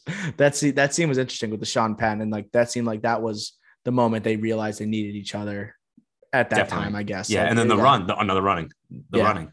Great scene. I'm Uh, coming, Nancy. I think uh, what I also want to talk about, we talked about the technical side of PTA earlier on those isms. I think we got to talk about the cinematography here because I thought it was unbelievable. I, I, I, I think I mentioned to you like th- two or three times as we left the theater. I felt like I watched this movie. Uh, it was at, in the San Fernando Valley at a drive-in in middle of summer. The, uh, that's the kind of vibe it gave off the entire time, and um, it, the slight graininess of it, I think, was perfect. Even with the opening credits, The digital. very plain. Yes, The, yes, the, the digital, he did a digital like in the master, like that's 65 millimeter like camera. Like that's amazing cinematography. Like it's just so clear and sharp. The cinematography here, you got a digital camera similar to Boogie Nights, really captures the early 1970s, and I thought it worked perfectly. Like you said, like the lazy critic, uh, I'll say here, it felt like you were there. You know, Yeah. like you felt Uh-huh. like you were in San Fernando. You You, like you believe you believe that that was San Fernando Valley, right? But you did. And honestly, let's just be lazy and say you did. And I think Uh-huh. the better the better uh, thing to say would be what you said, where it felt like you were at a drive-in, like you felt like you were at the drive-in, not to like toot our own horn in the drive-in podcast, but it felt Oh, like you were there and in a drive and watching it. So I thought that was great. PTA doing his PTA things with the cinematography, unbelievable. Uh, before we get to our scores, we got to talk about the one and only Bradley Cooper. Um, we got to talk about his performance here. Uh, a small but impactful one. What did you make of Cooper in this film? I loved him. I I I loved him. I think the trailer teased us too much because now we're in spoilers, right? So we could say they didn't have the car smashing scene until the post credits. That was disappointing. I wanted the- to go the- crazy at the gas station. Like because uh, people were saying Oscar, Oscar, Oscar. That could have been the Oscar. Like obviously, like the light, people are gonna say like that's the Oscar moment for supporting. But I don't know. I don't think that was good enough. I don't know if that was big enough to say, "Yep, uh, this is my Oscar." And obviously, with the limited limited screen time, it's already hard. But there have been situations where people with less screen time than Bradley Cooper had in Licorice Pizza have won. Like there's plenty of them, so it's not out of the realm of possibility. I just don't think he that lighting scene was like big enough. I don't think Yeah. that was like Oscar moment, boom. So yes, like he was great, but will he get the Oscar? I don't know. The we I don't think I think supporting actor the nominations aren't as deep as the other uh, categories for the Oscars. Um, I think everything else is deep. Supporting actor is not as deep, so I do think he has a shot. But do I really want to see him get his first Oscar as a supporting actor? No, we're not talking about Ben Affleck here. We're talking about Bradley Cooper. Right. I think his sequence in the movie when it starts with they arrive, right? He talks down Cooper Hoffman saying not to mess up his house. Do you know who my wife is? Pronounce my wife's name right. And Is that- then I guess that is the Oscar. scene, that that is the it. Oscar scene. Yeah. That is the Oscar scene saying like, you know who I am, right? Like I own all this. I own all every girl in town, everything like that. Don't even like, don't even try it. Strike like, sand, strike Yeah, sand, strike sand. But the even the, the sequence when he leaves, they mess up the water bed on purpose because he threatened his brother. They get in the truck, like that whole sequence. they run out of gas. He jumps in, right, and then like they're going to the gas station. I think that was phenomenal. My That- favorite twenty minutes of the movie. That was Easily. that was that was that stretch. I couldn't get enough. I couldn't get enough, and I really wanted to see um, the aftermath. There's got to be footage of this where Jon Peters, Bradley Cooper's character, finds out the waterbed spills all over his house. There's got to be like a deleted. We didn't scene. find that. We didn't have that scene. If that was somehow tied into the end, I was right. I was really hoping-. I, I was really hoping that, like, obviously once they ditch him, that he was going to be a part of the ending and the climax of how like Alana and Cooper They come come together. somehow. Yeah, I thought he was going to be that point, and that's why like he would have more screen time. The turning point, like for them to come back together, maybe with the waterbed going on there, we don't get to see that. I would have loved to see it, but I think everything here made sense. Um, and that's when Benny Safdie and the political uh, viewpoint comes in. So I think that is another thing that I would have liked to seen. Uh, but now that you're saying it, I might have Bradley Cooper. Like if I had to pick the Oscar right now, I would have not. I would seen- nominate him. He was my favorite. Oh, no, like, I would easily nominate. him. Yeah, I'm saying no. winning. Yeah. Oh wow, wow. I- think uh, I'm telling would- you, it's would- not as deep as the other categories. Yes. Okay. Like I like I mean, who's it's gonna be hard for someone to say no to Bradley Cooper playing Jon Peters in a PTA movie and being like, yeah, that's not And- worthy of a And it seems like Alana Haim's not going to get the recognition. Like it seems like she'll You don't get, think she, might- so? she might get nominated here, but I don't. The controversy. I- I think I think Spencer's got it locked up. Kristen Stewart. I think she's got it locked up. yeah, do we think she's nominated? She's gonna get nominated though, right? Yeah, but not win. Like you got to pick. Licorice Pizza is too good. I do. Should we just give scores? Just or what? Let's throw them out. Let's get going. 93, my best movie of the year. Wow, I give it a 95. Okay, my best Tied movie of the year. best. It- it's my best. 93 best movie of the year for me. But I don't think it's going to get a lot of recognition here based on like what's going what's going on right now with the Oscars. So I think if it's going to win somewhere, it looks like the costume design might maybe same person as Phantom Thread here might get it for that. But honestly, I honestly I love Dune. I love Dune. I love West Side Story's costume design. I'd rather have those. Um, so it looks like supporting actor, like uh, lead actor, definitely not. As in like way too Cooper. deep, way Katie too Cooper. deep. No. Um, Alana Haim nomination most Cooper likely. Hoffman, that winning is. out. Excuse Yeah, me. Cooper Hoffman. Sorry, but um, it looks like this is the best spot. And like, what are the what are the chances? Like, you got uh, West Side Story, like David Alvarez. Uh, but eh, you got Belfast. You got the kid in Belfast. Like, I don't know. you talking, are talking about for lead? uh, supporting, supporting. Oh, I- so you, I I, mean, really you got, don't you got. Riff, Riff and West Side Story potentially. Yeah. Um, Um, Ben Affleck. I don't even know. No, we can't have Affleck. yeah, I know. Uh, What's the, what's the short list here? like, I'm telling you, it's light. Actor nominees. like you got like I'm trying to think of movies like The Humans, um, Richard Jenkins, um, is getting praised for that. Kodi Uh, Smith McPhee, Power of the Dog, Ciarán Hinds, Belfast. But Troy do you see my point here? Very very weak. Yeah. So I, could I, be I, like yeah, I it's like a 100% could see default it. win. It's like a default win. and that's the name that you could throw out there to get to gain some attention. People right? to watch the Oscars and then not only watch but win it, like that would be huge. Right. You need the recognition. Like having Bradley Cooper nominated is for a PTA movie, that's gonna drive viewership up for the Oscars too. That'd be perfect. Yeah. Um, okay. 93 from Ricky Flex, 95 from Dr. O. Any other any final thoughts before we uh head out of this review, Ricky Flex, your best movie of the year? Best movie of the year. Uh, honestly, I love Sean Penn in this too, and Tom Waits. Their inter uh their Yep. their uh, combo there. I love that relationship. Uh, closing song, incredible. Shows that post Vietnam like uh situation too, talk about like the setting Mm. up the setting there, right? How he was just addicted Mhm. to talking about war. Mhm. And maybe it was a role he had too that he was Yeah. just addicted to, you know?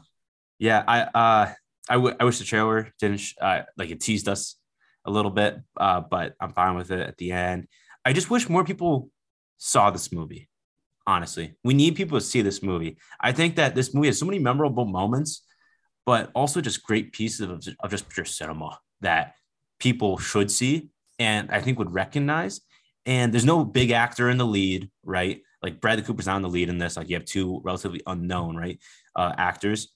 Just relying on And- PTA power. Right. But PTA, like he doesn't sell box office on his own, I would say, like a Tarantino does, like a Scorsese does, like uh MCU project does, right? He's not as outgoing or uh, bombastic, charismatic as like these other filmmakers or uh franchises, like comic book franchises sell, right? He doesn't grab the headlines like a Tarantino does, like a Tarant uh Scorsese does when he makes comments on like the, like Marvel, right? He doesn't sell the himself. movie Keeps himself. right keeps to himself and um like the, the biggest headline probably for him is that he's married or uh, whatever long long time partner of Maya Rudolph like that's that's his biggest headline And she had a cameo in this movie. yeah and she had a cameo in this movie right so I didn't I even know that. I didn't even know that until you just said that. Really I, I, re- I, like, I was wondering why she had such a small role in this movie. I was like, does she just want to bolster the career? I'm like, no, she's a partner of. oh yeah long like they're not like married but they call each other like husband and wife Ah, I think it's probably like so for tax- Hollywood. probably like ta- tax reasons or something but yeah, like that's like I'm trying Kurt say is- Russell and Goldie Hawn. Yeah, yeah, yeah. But like that's probably a reason why like he's been nominated for like eight or nine Oscars, but he's just not winning because he's not as outgoing as all these other people. Doesn't put himself forward. And like this is PTA, like Pete Paul Thomas Anderson, like he is. this could be there. the one, man. This could be the one for Best Picture, though, right? Going against Power of the Dog. I would. right? I, I, I like I said, I haven't seen Belfast. I haven't seen Coda drive your drive my car. Belfast seems like it's like Green Book. If Green Book won, you know, it's like that feel good story. Kenneth you know? Branagh. Um, yeah, Judi Dench. Yeah, I agree. I, this is my best movie here. I didn't think it deserves. I just wish people saw it And I think it's just kind of going with like PTA. Like if you don't have the lead, it's tough. There's Right. a chance. There's a chance actor. it wins. I think what's holding it holding it back is the controversy over Mm, Bleach. I yeah. think that's what's holding it back. And I think the power of the dog has that story that Hollywood, modern Hollywood loves. Okay. Brokeback Mountain Um, didn't get the nod, so maybe this gets the nod. Yeah, Like, dude. I, I think Power of the Dog. is- Cowboy. I, I think if I had to betting odds, I would say Power of the Dog would win. But I think Licorice Pizza is the best pizza uh, movie I saw this year. Completely agree. Okay. That's gonna do it for our review of Licorice Pizza. Uh, while we're here, Ricky Flex, let's move on to our Paul Thomas Anderson movie rankings. So, Licorice Pizza has come out. Okay, we have been watching several PTA movies to get us prepared. Ricky Flex, are you ready to rank? Are you mentally ready to rank these movies? Well, I know you just said we've been watching these movies. So I've seen these movies um, almost all like all nine now so many times, and I've done rewatches, but I think doing a rewatch for some of these isn't really necessary for a lot of these, as in like I just know these movies like that, right? I just know them off the top of my head. But saying that, I think there's like some like at least for me, like there's some issues where I'm like, oh, I'm contemplating like, all right, should this be one or this should be two? And then should this be number four or five? And then should this be eight or nine? Like I'm going through that. It's like not necessarily like where I should rank them. I think they each have their tiers and they're properly tiered. And I've seen so many times, I just know. But it's like, mm, I love these so much, or I dislike them compared to others so much. Like, where should I put them? So I think our rankings is is so interesting. I'm interested to see your side of it. One I think is indisputable, where it's like I don't think another movie will touch number one, but I think everything else is up for grabs. To be honest, Okay. I think Well, everything else is up for grabs. What is But- your like? All right. So what, how do you want to do this? Like, uh, we each I like I need- debate I- a top nine, or we each have our own? I want to lead off and say I have not seen Inherent Vice. Okay, so I, I have to admit that before I I um we go through these rankings, right? No Inherent Vice. Uh, I am what were you gonna say, Ricky Books? You give me a look. I, do you want me to talk about it now, or do you? I have seen it. So I don't have it ranked. I have my seven through one. There's Seven. nine, isn't there? Nine. What There's am I missing? Hard. Uh. Well. Hard eight. Haven't seen Hard eight either. oof. Okay. Well, I can kind of crank those out now if you want, because I've. uh Yeah, just I'm give me. being- gi- yeah, just tell me where you have Inherent Vice and Hard eight. Okay. So Inherent Vice, I have at nine. My least favorite PTA film. My only one that I would say is below a 75, 70, or below 70, below 70, I would say. Um, great cast, like Joaquin leading the charge here, Brolin, uh, like uh, Martin Short. Like it's it, you have a great cast in front of you, but I think it's all over the place. It's an interesting story, like post Vietnam, Joaquin looking weird in his beard and a top hat and weird 70s glasses. He's a drug addict, um, detective, like PI. So it's and he's he's uh the story goes if you haven't seen it, he's like looking for like an ex girlfriend or something. She's disappeared, and drugs are involved. And this was made in uh, uh 2014, I believe. 2014 is it that or 15? So like the Masters in 2012. I think it's four- 2014. 2014. Thank you. So it's just weird that you have There Will Be Blood in 07, then you have The Master in 2012, then you have this movie after that, and you have Joaquin in the, in the lead again. And I just really think this movie just got off the rails and it was out of control. I think that it's in control, as in like what he's doing, but out of control for the audience, and just not as con- not as uh like I, I was thinking this the other day. I, I I saw this when I was like looking up like what went wrong with Inherent Vice. I saw someone throw this out there, or not throw this out there. This was like the report that Robert Downey Jr. was supposed to play Joaquin, Joaquin's Really? role in it. And That sounds like something he would excel in. and if you think Zodiac, this is like basically Robert Downey Jr. Zodiac. This character Right. is literally That's the same exact thinking. type of person, except a little crazier, a little more druggy. Um, so I think he would have been perfect and would have been even better than a Joaquin. I think Joaquin's better for like a Joker or uh, the Master, like just crazier from a mental side. I think RDJ would have been better in a more controlled environment, like this should have been, but this one got off the rails. And it's funny, but it doesn't hit hard. And you have like this detective story, but it's there's so many Okay. storylines that just didn't work out. So that's my number nine. Inherent Okay. Vice. Cool. Inherent Vice number nine. I, I got to make sure I see. it. I'm a huge Joaquin guy, but uh, No, it just haven't. I, I tried to watch it on streaming last night and see where it would fit into my rankings, but it just wasn't available. It was on Prime forever, and I just waited until it wasn't. So, Inherent Vice is automatically our number nine on the PTA rankings. All right. Uh, I mentioned I hadn't seen Hard Eight. That also will be automatically updated on our list. That's going to be our number eight. Ricky Flex, tell us about Hard Eight and why it's uh, low on the list here. Hard eight, like between us, this was like really seven for me, but eight, like will default uh, for the sake of the uh, the rankings here. Love John C. Reilly in this, but this is really Philip Baker Hall's movie, and Ah, Philip Baker. Hall is unbelievable in this. Um, he was in a, like a short that um, like cigarettes and something, coffee and cigarettes. Paul Mhm. Thomas Anderson uh, uh, was with Philip Baker Hall here and saw him there. Then after that, they did this movie, and this movie was is like it's very slow, slow paced. Definitely in the first hour, so slow. Um, but then it starts to pick up once Gwyneth Paltrow's character comes in, and Philip Seymour Hoffman has a great cameo, all time cameo. I love it. If we did a cameo draft, honorable mention for for me personally. But um, It's only a cameo. Only a cameo, but this is the start, right? This is Paul Thomas Anderson's first full feature film. Um, but uh, I didn't love Samuel Jackson in this. This is early Samuel. I didn't like him in this, and He looks weird. He, I was looking at the poster weird. for this. He- He's got like hair on the side. It's not completely bald. He's got the mustache. It, It- just doesn't. It's not the Samuel Jackson we come to know and love. yeah, and I think like it all comes together at the end. Very interesting, like with what happens, like with each of these characters, like their backstories that you don't really find out to the end. But this movie just gets so boring at times, and you just go too many times. Let's get this movie going. Let's get going. Let's get going. Is it a slow burn or just doesn't ever get going? I think it's a slow burn. Like it, it's it's like you go to uh, Atlantic City, I believe, or Vegas. I forget which one. Um, and it's basically based in a casino the entire time. But they're not really gambling. Like they're learning like how to like make this a living. Like it's very weird.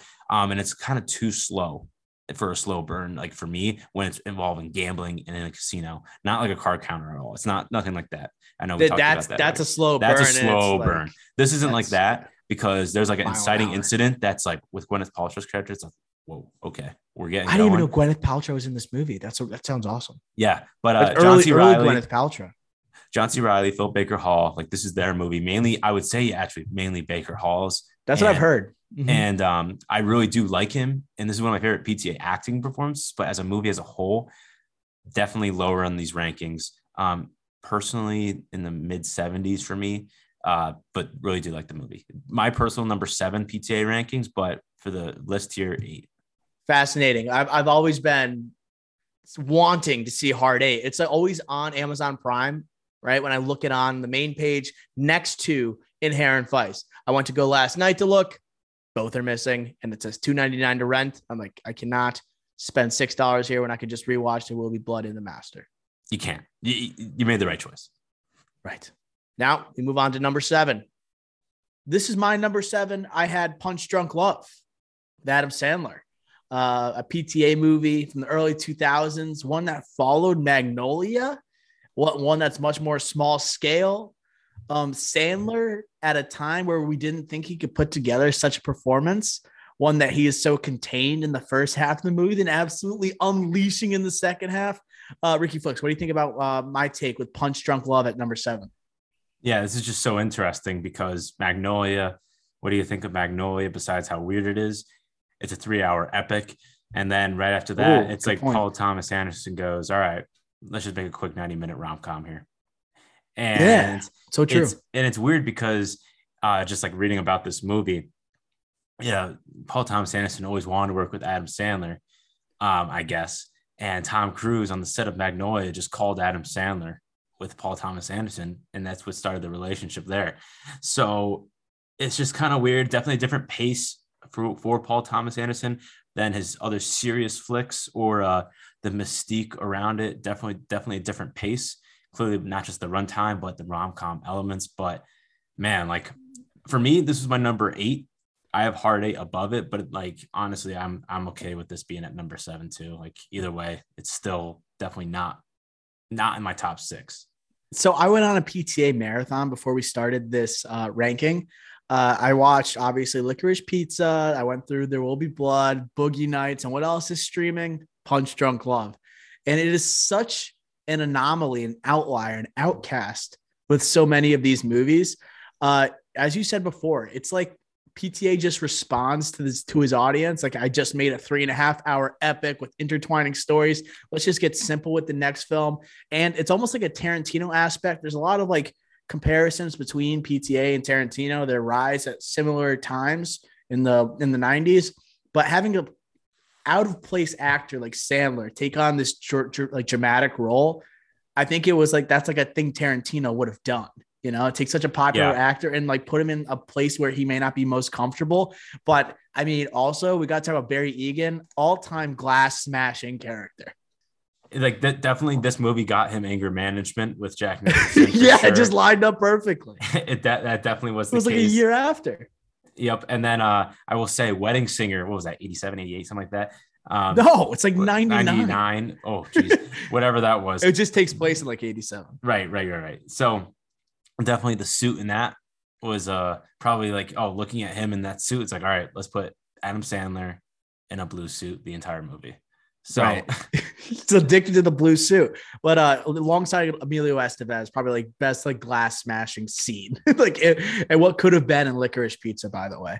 Um, all right. I'm glad we're on the same page there. Much more small scale PTA film. Not and no me by no means a bad film. It's just uh much more small in scale compared to the rest of his filmography. Rom-com. It is a rom-com, and uh it's just I just love seeing Adam Sandler as this more contained figure compared to like his Billy Madison, Little Nicky days, you know. Um, moving on to number six. What do you what do you have, uh, Ricky Flex?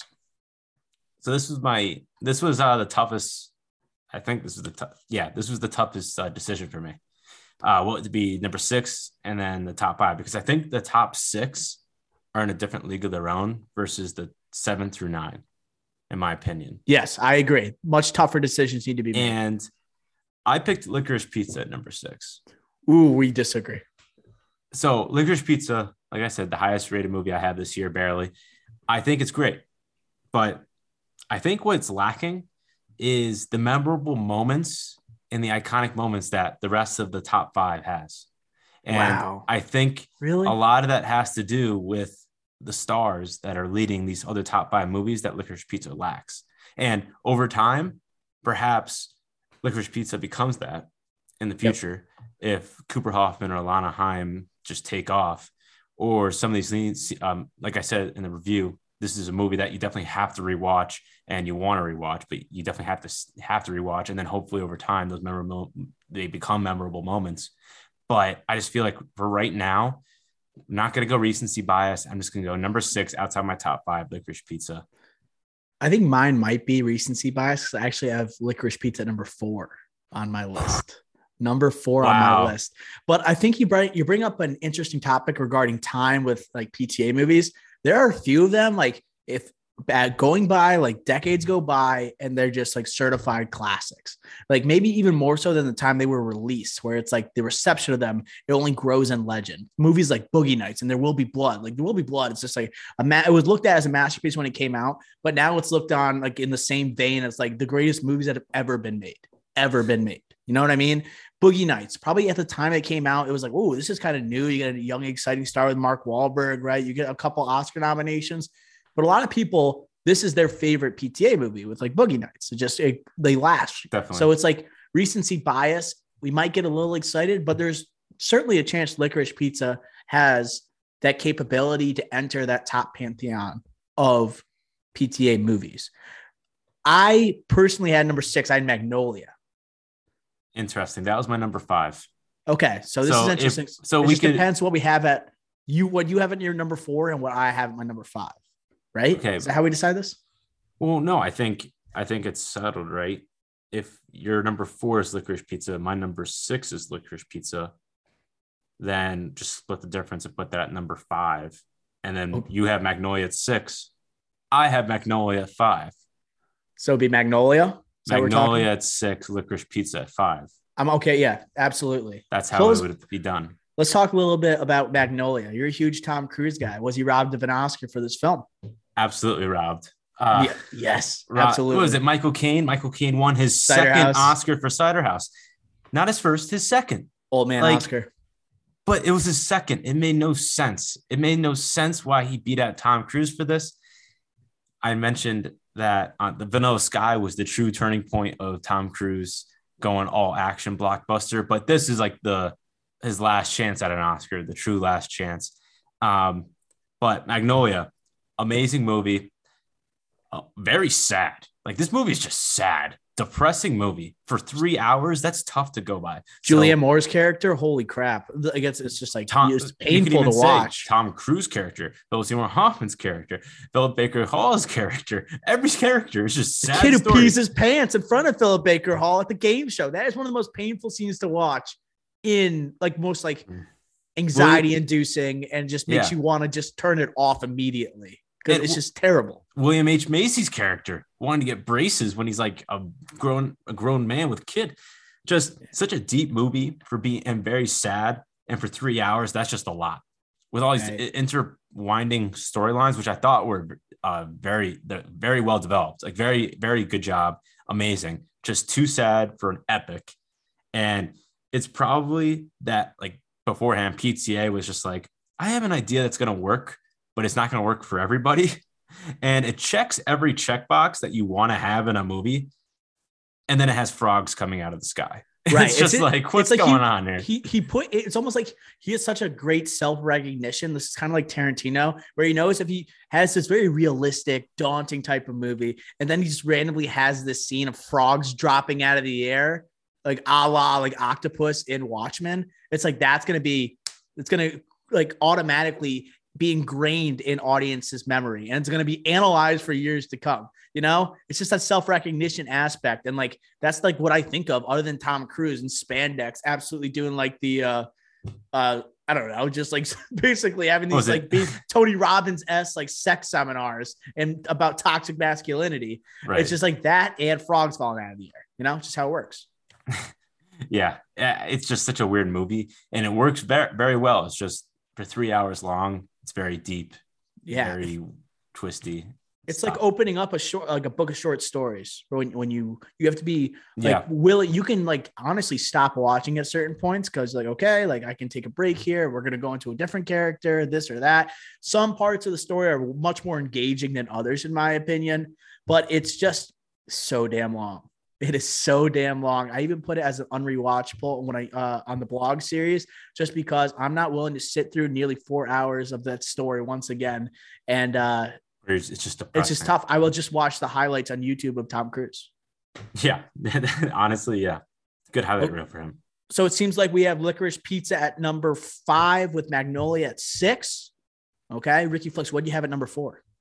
I had Phantom Thread at four. Okay, so I Phantom Thread at five. So that's going to be cemented as our number four. Okay. Talk talk to me about Phantom Thread. I think honestly, I if you said it was at three, I would have said okay. If it, I if you if you did say it was at three, I think that it's incredibly underrated.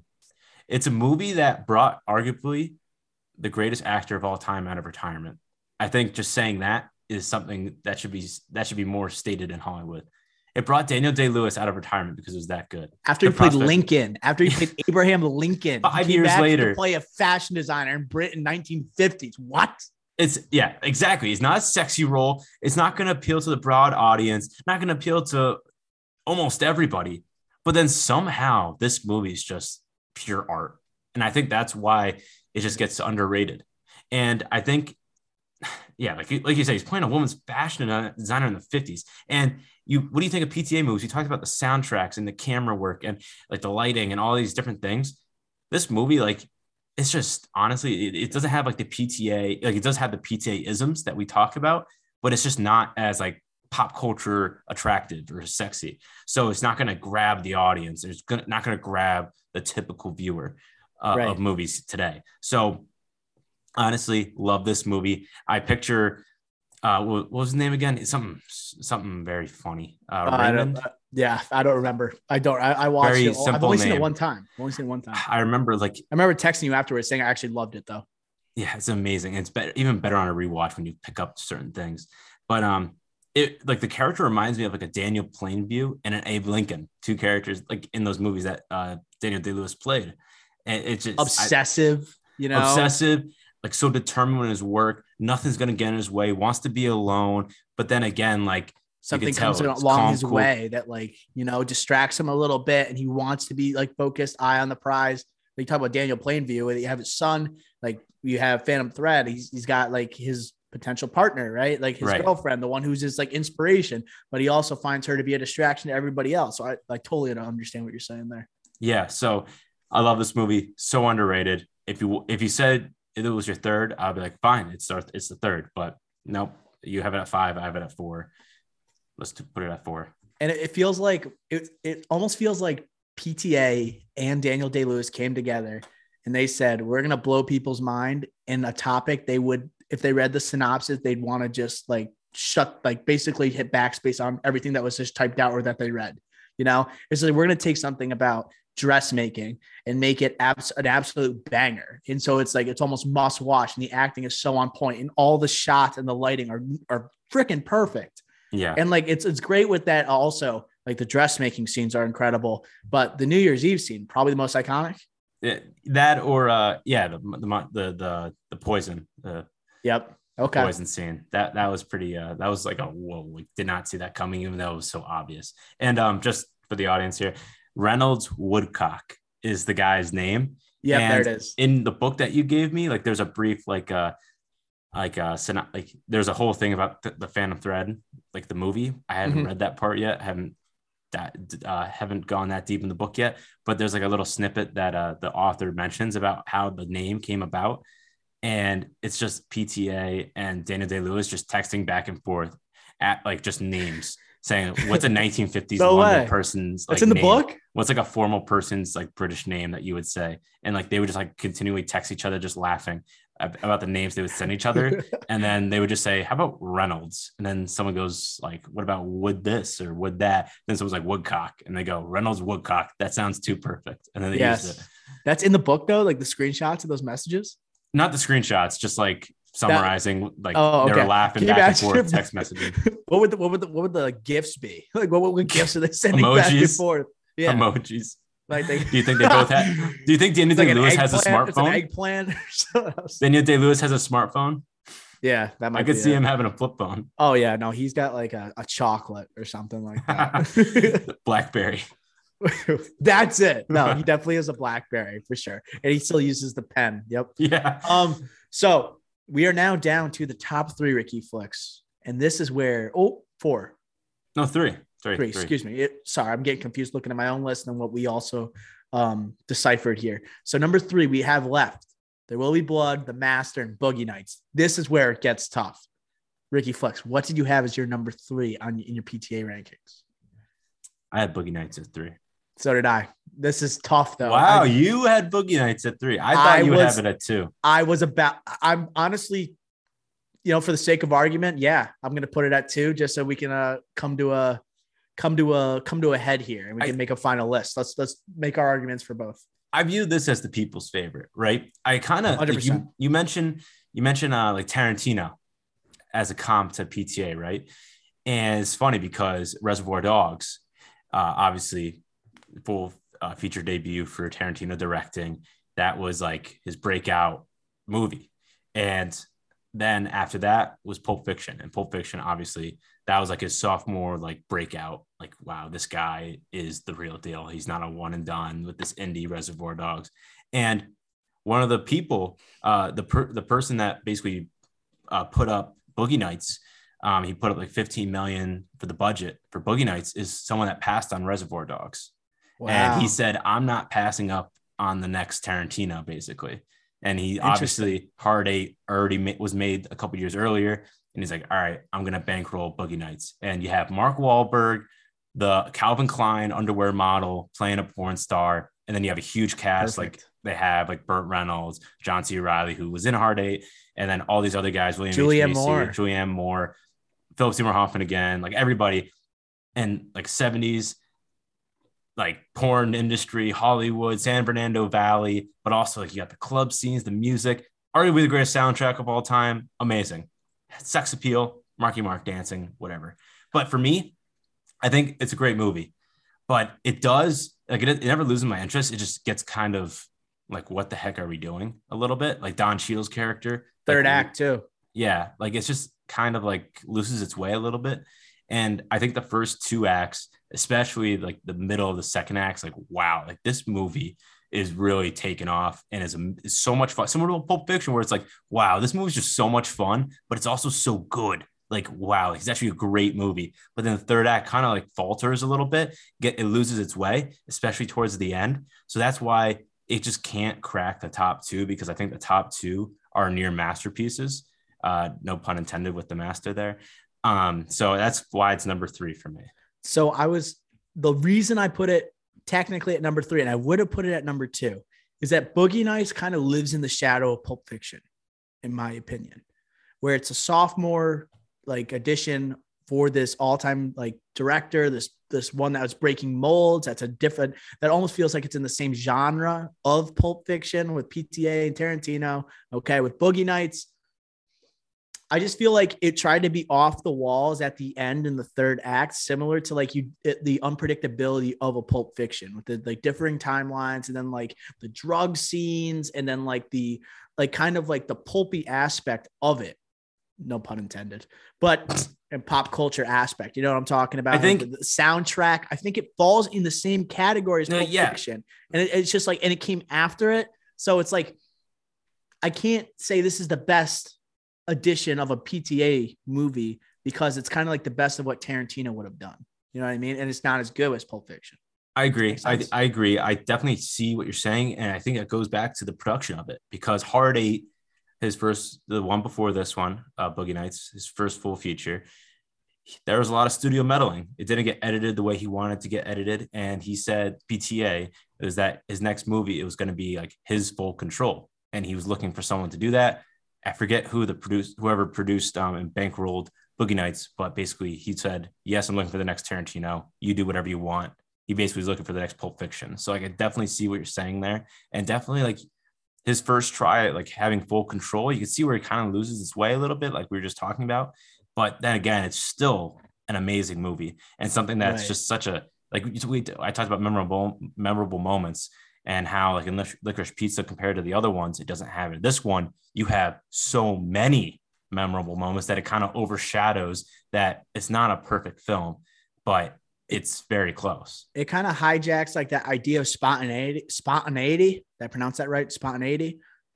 I don't know. Spontaneousness. Of Okay, like uh like Pulp Fiction. Like it's like it, with that drug scene, Alfred Molina at the end. It kind of seems so off No. the off the walls and doesn't seem like it fits directly with the movie. That's where it feels like to me, where it's like Pulp Fiction. All of a sudden, you have like Bruce Willis at the end with Ving Rhames, and then like him breaking him out. Like it's just like, whoa, what the hell's going on right Yeah, now? yeah, yeah. But it had the randomness where we had not seen that in a movie. It just didn't fit. But it was so electric at the same time, and they felt I felt like they were going for the same type of thing in Boogie Nights, you know. But it's just like I think what PTA, what he's so good at, he's, he's he is he can hit so many different genres, and this one felt and he can make it his own. This one felt like he was just doing something that's someone's already done, kind of. You know? yeah, But I think also if I had to make the point why Boogie Nights is at number two, right? It's because it has one of the rare feels of this Oscar prestige movie that keeps that feeling of a cult classic. Like how many people do you know who has who have like you we love Boogie Nights. We'll put it on and stuff like that. Obviously Yeah. with permission. Like you have to tell everybody the synopsis before you just put it on in the middle of a party. But there's a lot of people who haven't seen this movie yet. It's, it's the breakout role for Marky Mark and like PTA, such a re- recognizable director. It's I think it's kind of like the content of the movie that is kind of like people are kind of shy or like they, they it's not like in regular conversation when you talk about movies because it's kind of like ooh don't touch that you know. So in that in that regard, it's pretty unique. yeah. And I think like you said, the cultness of it. I think that's the real big differentiator here. And like, like obviously, you have PTA stands left and right because he's so good, and his movies are so different than other people, similar to like a Tarantino, and how he like, he has those those isms, right? That we keep talking about. Boogie Nights is the definition of it. That is PTA. That is his full control, like I talked about earlier, um, versus a Hard Eight where he didn't have full control, and this is his first real movie completely his, and he really balls to the wall, went after it. But I think just to put it back in the debate here, why it should be three and not two, and if you put it at four, I wouldn't even hate it. Is that what are you going to rewatch? You're going to rewatch the first two acts of this, never the third act. Never. Yeah. Yeah. You, I- you will honestly, rewatch the entire. Phantom Thread. I, I think I've probably seen the third act of Boogie Nights twice, and I've seen the first two acts maybe 10 times. Yeah. Just because they're always on like HBO or it's on, or I'll Dirt. just, and it's, it's a long movie. It's a long movie. So like I'll put it on Netflix and I'll Common theme asleep. here: long movies. Even though Yeah. he said that a two-hour movie is the perfect length of a movie, Yeah, he has said that never- multiple just times. Never does it. Yeah. Licorice Pizza isn't that long, is it? Uh, maybe it's, over half. two hours. two and a half, two and a half, maybe two eighteen or something. I, I think it's something like that.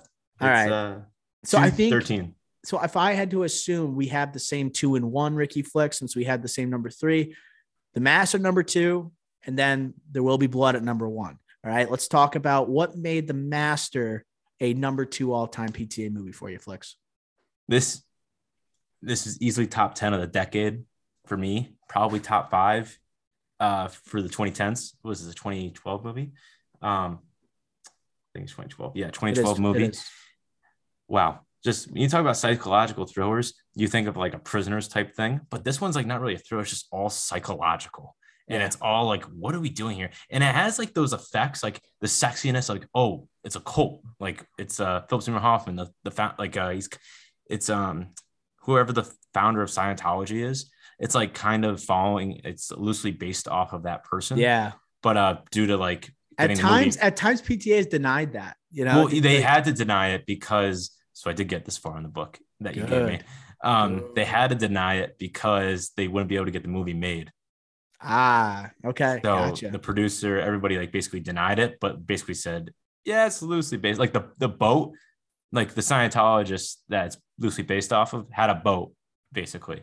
Like the same thing. And Mm-hmm. like all a the yacht other type of thing, Right. high class, post World War exactly II. literally everything that ha- happens like basically off of it except just to the weirdness and to get the audience intrigued to a higher level basically Right. and then you have a joaquin phoenix's character where he's just he's a liability to the cult but then again it's like proving that the cult is actually not just a cult it's something that works right philip Right. seymour hoffman trying to prove that like his ways like work but then everyone else is like this guy is going to make us like in trouble and then the cult's going to be gone and then you got amy adams like basically the real power the real leader behind it right? Like behind the scenes like powering philip seymour hoffman to do all these different things. There's so many layers to this movie that i think uh, we talk about magnolia being inter- uh, like the, the development between the different storylines so perfectly but this one's like so concrete and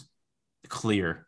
But then again the psychological effects behind it make it so interesting where the rewatches just make it better every single time and it's so good and the acting I didn't even get into the acting yet I think the acting is what carries this movie, in my opinion. it's opinion. a tour de force and I think it's obviously this like dog and owner relationship between Philip Seymour Hoffman and Joaquin Phoenix. And it's hard to tell who is, who gets the better of one another or else, or if they just it wouldn't work if one of them didn't have the other. I think that's almost what we're going for here. But it's just Philip Seymour Hoffman. This is my favorite role he's ever done. Like he's almost too convincing as a cult leader too convincing as persuasiveness and him based th- those one-on-one interviews with Joaquin and Joaquin's physical acting in this movie is on another level. He holds that that like smirk the entire time, right? Of this messed up individual following World War II, someone who's not well mentally. Then you got someone who, if we look in the lens of today, a lot of people would say Lancaster Dodd, right? Philip Seymour Hoffman, that guy mentally ill because he's leading a Scientology cult, right? But he has this aura, like the way he like carries himself in this movie. And it's I think my one of my favorite scenes is obviously the interview scene is amazing when they go back and forth. They're in prison, they go back and forth. It's great.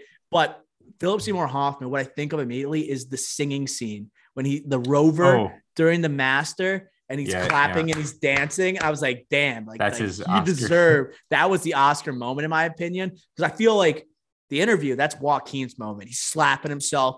That's where PTA is saying, You guys got this. I'm gonna step back, create some magic. I would love to see an hour's worth of that take, right? Of that interview process. And it's just you have that Scientologist looking at Joaquin as an animal. And there's like a scene in that mo- and right before that, Joaquin puts on the headphones Okay. And he's listening to the other interviews, and there's other analysts that are listening to it that are part of the cult. And it's literally talking about how humans aren't a part of this like animal species or like this animal kingdom. Like they aren't a part of it. And then he literally the next interview, he goes like, You are some type of animal, aren't you? It's just like he's just not a regular person. And it's it's literally a dog and master relationship. You know, it's it's perfect. I, the movie is amazing, and I think like the cult intrigue of it make it like good for the Oscars and like audiences like that Oscar appeal. But then like the weirdness of it, like Yeah. using like women and like obviously like the nurturing like obviously like with the the beach they keep going back to the flashback of joaquin hugging a bigger woman on the beach and that could be mean so many different things and throughout the movie like you're obviously thinking like you're thinking like all the like jerking off scenes you're thinking of yeah, all the up. weird like naked women like in the dancing scene the naked woman then amy adams just staring at joaquin while naked the only person that recognizes what joaquin's thinking right now things like Yeah. that that but like all in all it's just That was great. wow like what a movie like the symbolism behind it very impressive from pta and i think also amy adams i just she got oscar nominated for this movie as well I, and she I- was like, I, I think she was good in this movie. but like compared to those other two it's just you're Right. not on that pedestal with them Right. And it, I think it's more of like the writing and the way they portray her in the movie, where she's always watching Joaquin and the camera's always on Amy Adams as Joaquin is looking on doing things. Like she, like she notices and realizes that Freddie Quell, like Joaquin's character, is integral to the future of Lancaster Dodd, Philip Seymour Hoffman, and like his cult. Like they need him. And he's like the, and then it's where Joaquin is like the, the source of data for the second book, right? He's the source of data. And when he hears that guy trashing his book, he loses it because right he's like, damn, like that was supposed to be my calling. I thought I like he thought he found his calling post World War II with this Scientologist group. And that's a whole nother part of this movie that's so genius. Like no one explores this type of cult following post World War II when people were most vulnerable and taken advantage of, right? And people were unsure in the world. It's just a genius like area to explore from PTA. Great movie. Great, great, great movie. Good stuff. So, Ricky, number one. without a doubt honestly might be my Say it might be the best movie of the 21st century and there will be blood I think I, I think you have a, E- you have a case to make. easily the best performance and easily the best performance Oh, Daniel, Daniel Day-Lewis. Yeah, of course. I, I, His I do- best. like his best. I think it's his best. I know a lot of people, my left foot people out there will be uh will be clamoring right now, but I think it's his best. Daniel Plainview. This movie has everything that you would ever want, and I think that it's honestly a perfect movie.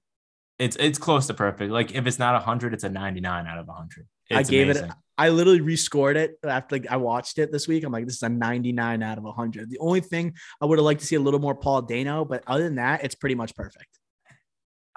I think it has the perfect amount of Paul Dano. I think Oh, it does. Man. He kind of, I, I- don't know, he disappears a little bit in the between the second and third act. But like I the third act is so good, you know, like that final, that finale, that final scene, I should say. But yeah, we talk about like the Daniel Day Lewis performance, but I think the rivalry between Paul Dano and him, Eli and Daniel Plainview, Eli Sunday and, and Daniel Plainview is just something. I drink your milkshake. I drink, I take my straw and drink your milkshake. Mm-hmm. Just man, it has the lines, the memorable moments as well on top of that. And Daniel Day, you could tell like he's just in one. He's in one, the lit like, and also from a directing standpoint and also an actor standpoint, the little minuscule things, such as like the limp is getting worse throughout the movie, right? The first scene of the movie is like when he breaks his leg looking for silver, but he discovers uh, the oil. But then the last scene in the movie, when he's about like with the bowling alley, you can see walk. he's he can barely walk. He's sleeping on floors still, so you could still he's always sleeps on floors, so that's where he's most comfortable. He's eating like steak with his hands, even though he lives in this mansion and he's like the oil, like uh, the oil ma- like master down there. Like the life never leaves you, bro. The life never leaves you. And like as ma- no matter how successful you are, you are at this at the core the same person. And like then you have like the themes that he talks about with like religion and capitalism mhm. and like how faithful are those that are actually say they're devout right? In their faith, like these priests and whatever, and these people that claim themselves to be righteous, how righteous are they actually? And Yeah. Paul Dano, I feel like this is his best performance ever. I like, in my opinion. I, it, I that's that's a lot, and I don't, we'll see what he does in the Batman. Uh, he's great, and he's, he's had a lot of great performances. It's Yeah. freaking Paul Dano, but the same thing at the same time, he's so overshadowed by Daniel Day Lewis because I think you're right. This is like the greatest acting performance in the 21st century. Like he is scary good in this movie, and he and he it's almost like he took Bill the Butcher in Gangs in New York, made him more reserved, but crank up the performance to a 10. Right? Yeah. Made him more reserved. He still has that like uh, ten, uh tenacity to him, and he has that like don't don't mess with me type of attitude, and he'll burn you if he has to, but in a way that he still is like this owner of this corporation in a more modern world. Like I I, I think it's fantastic. It's Bill the Butcher, but better. Yeah, I love that comparison. And on, I also did a rewatch of this before this uh, ranking here, and I think on the second time around, like I was sympathetic towards Eli Sunday. I didn't like the first few times I've seen this, but this was like the first time I was like, no, this guy's a fake. He is he is a false prophet. Like you Oh are, my god, him going balls to the wall in the chapel, you know? yeah, like like you would ne- like you are so fake, and then like at the end when like you would never admit that you are fake, but you do it anyways because you want a hundred thousand dollars. You are a sinner. You are not a prophet. You're a, and I thought that was perfect. And then I love how Daniel Plainview was just like, I already drilled those. like I already drilled them. Yeah. just had to drained him, do it. drained him. Just his patience and him going through like, hey, I'll lose this battle, and I abandoned my boy. Like he will lose that battle so he could win the war, and that's what he did. And if I do have to put a critique on the movie, I will say the what after he does abandon his, abandon his boy, the all of a sudden the three shot comeback of his boy. Like you have three shots: him coming back, you have him getting older, and then getting married, and then the uh, one-on-one confrontation saying "I'm leaving." I think that leaving scene's awesome. Saying like So sad. sad, but like amazing to watch. But the other two I think aren't as effective. And then I would say the other critique I have of the movie is the fake brother. The fake brother. I think. Oh they- yeah, I agree. That is kind of a weakness of the movie. I do think Yeah. that that I thought I on don't think this it re- should, it should. It should have. It didn't seem like it should have persuaded Daniel Day Lewis as much as because he did doesn't care. He abandoned his boy. like he wouldn't have I cared. like you put on the accent there, but yeah, it didn't seem like he cared about him as much in this movie. You know, So- Like that, yeah, I agree. Great point. I interrupted you, but I think I was no, I, I, was I was- picking up with what you're saying. yeah, I just think that that's like kind of like where it loses me a little bit. Like obviously you have to have like an inciting, you have to have an inciting incident to turn. So he has to go to towards the uh the owner, the last person to get that to finish out the pipeline.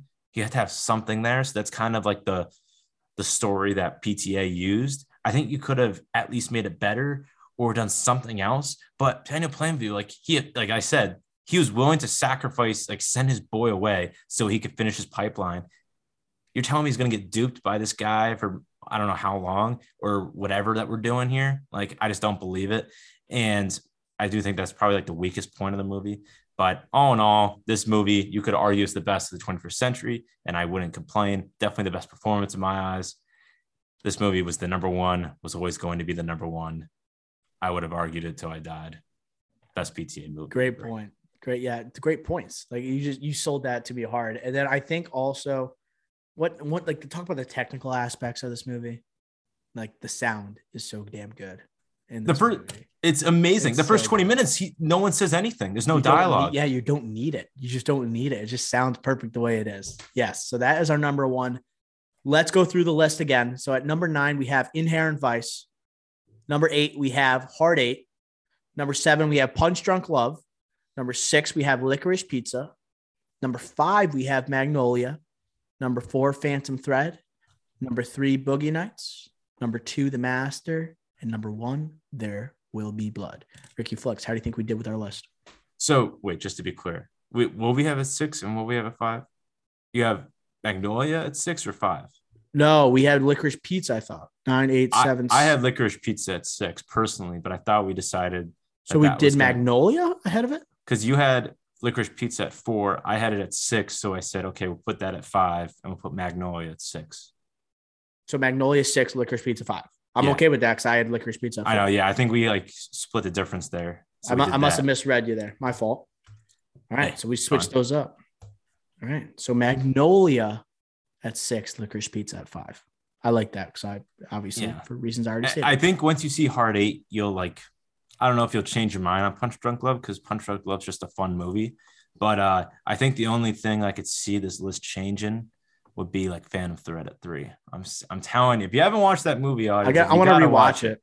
It's I- so good. I've watched four of these nine in the past like four days, so I'll just like con- I'll just continue like the run, right? Continue the marathon. Okay, uh, did a good job. I think we did, and it's a great uh collaboration by us, and we come to an agreement with uh, that six five four spots. You know, Very it's not easy. Like all these movies are something special, something special. Special. That's going to do it for our PTA rankings. And that's going to do it for episode 71 of the Drive In podcast. Make sure you are subscribed to the podcast wherever you may listen, whether it be Spotify, SoundCloud, uh, Apple Podcast, Stitcher, whatever it may be. Subscribe to the blog for all funny blogs that are coming out. Okay. Reviews. Okay. Rankings. You'll even get the random potpourri going on in there. Uh, not to mention, follow us on our socials, right? Twitter, Instagram, TikTok at the Drive In Podcast. That's going to be Dr. O signing off and Ricky Flick signing off for episode 71. Until next time, we will smell.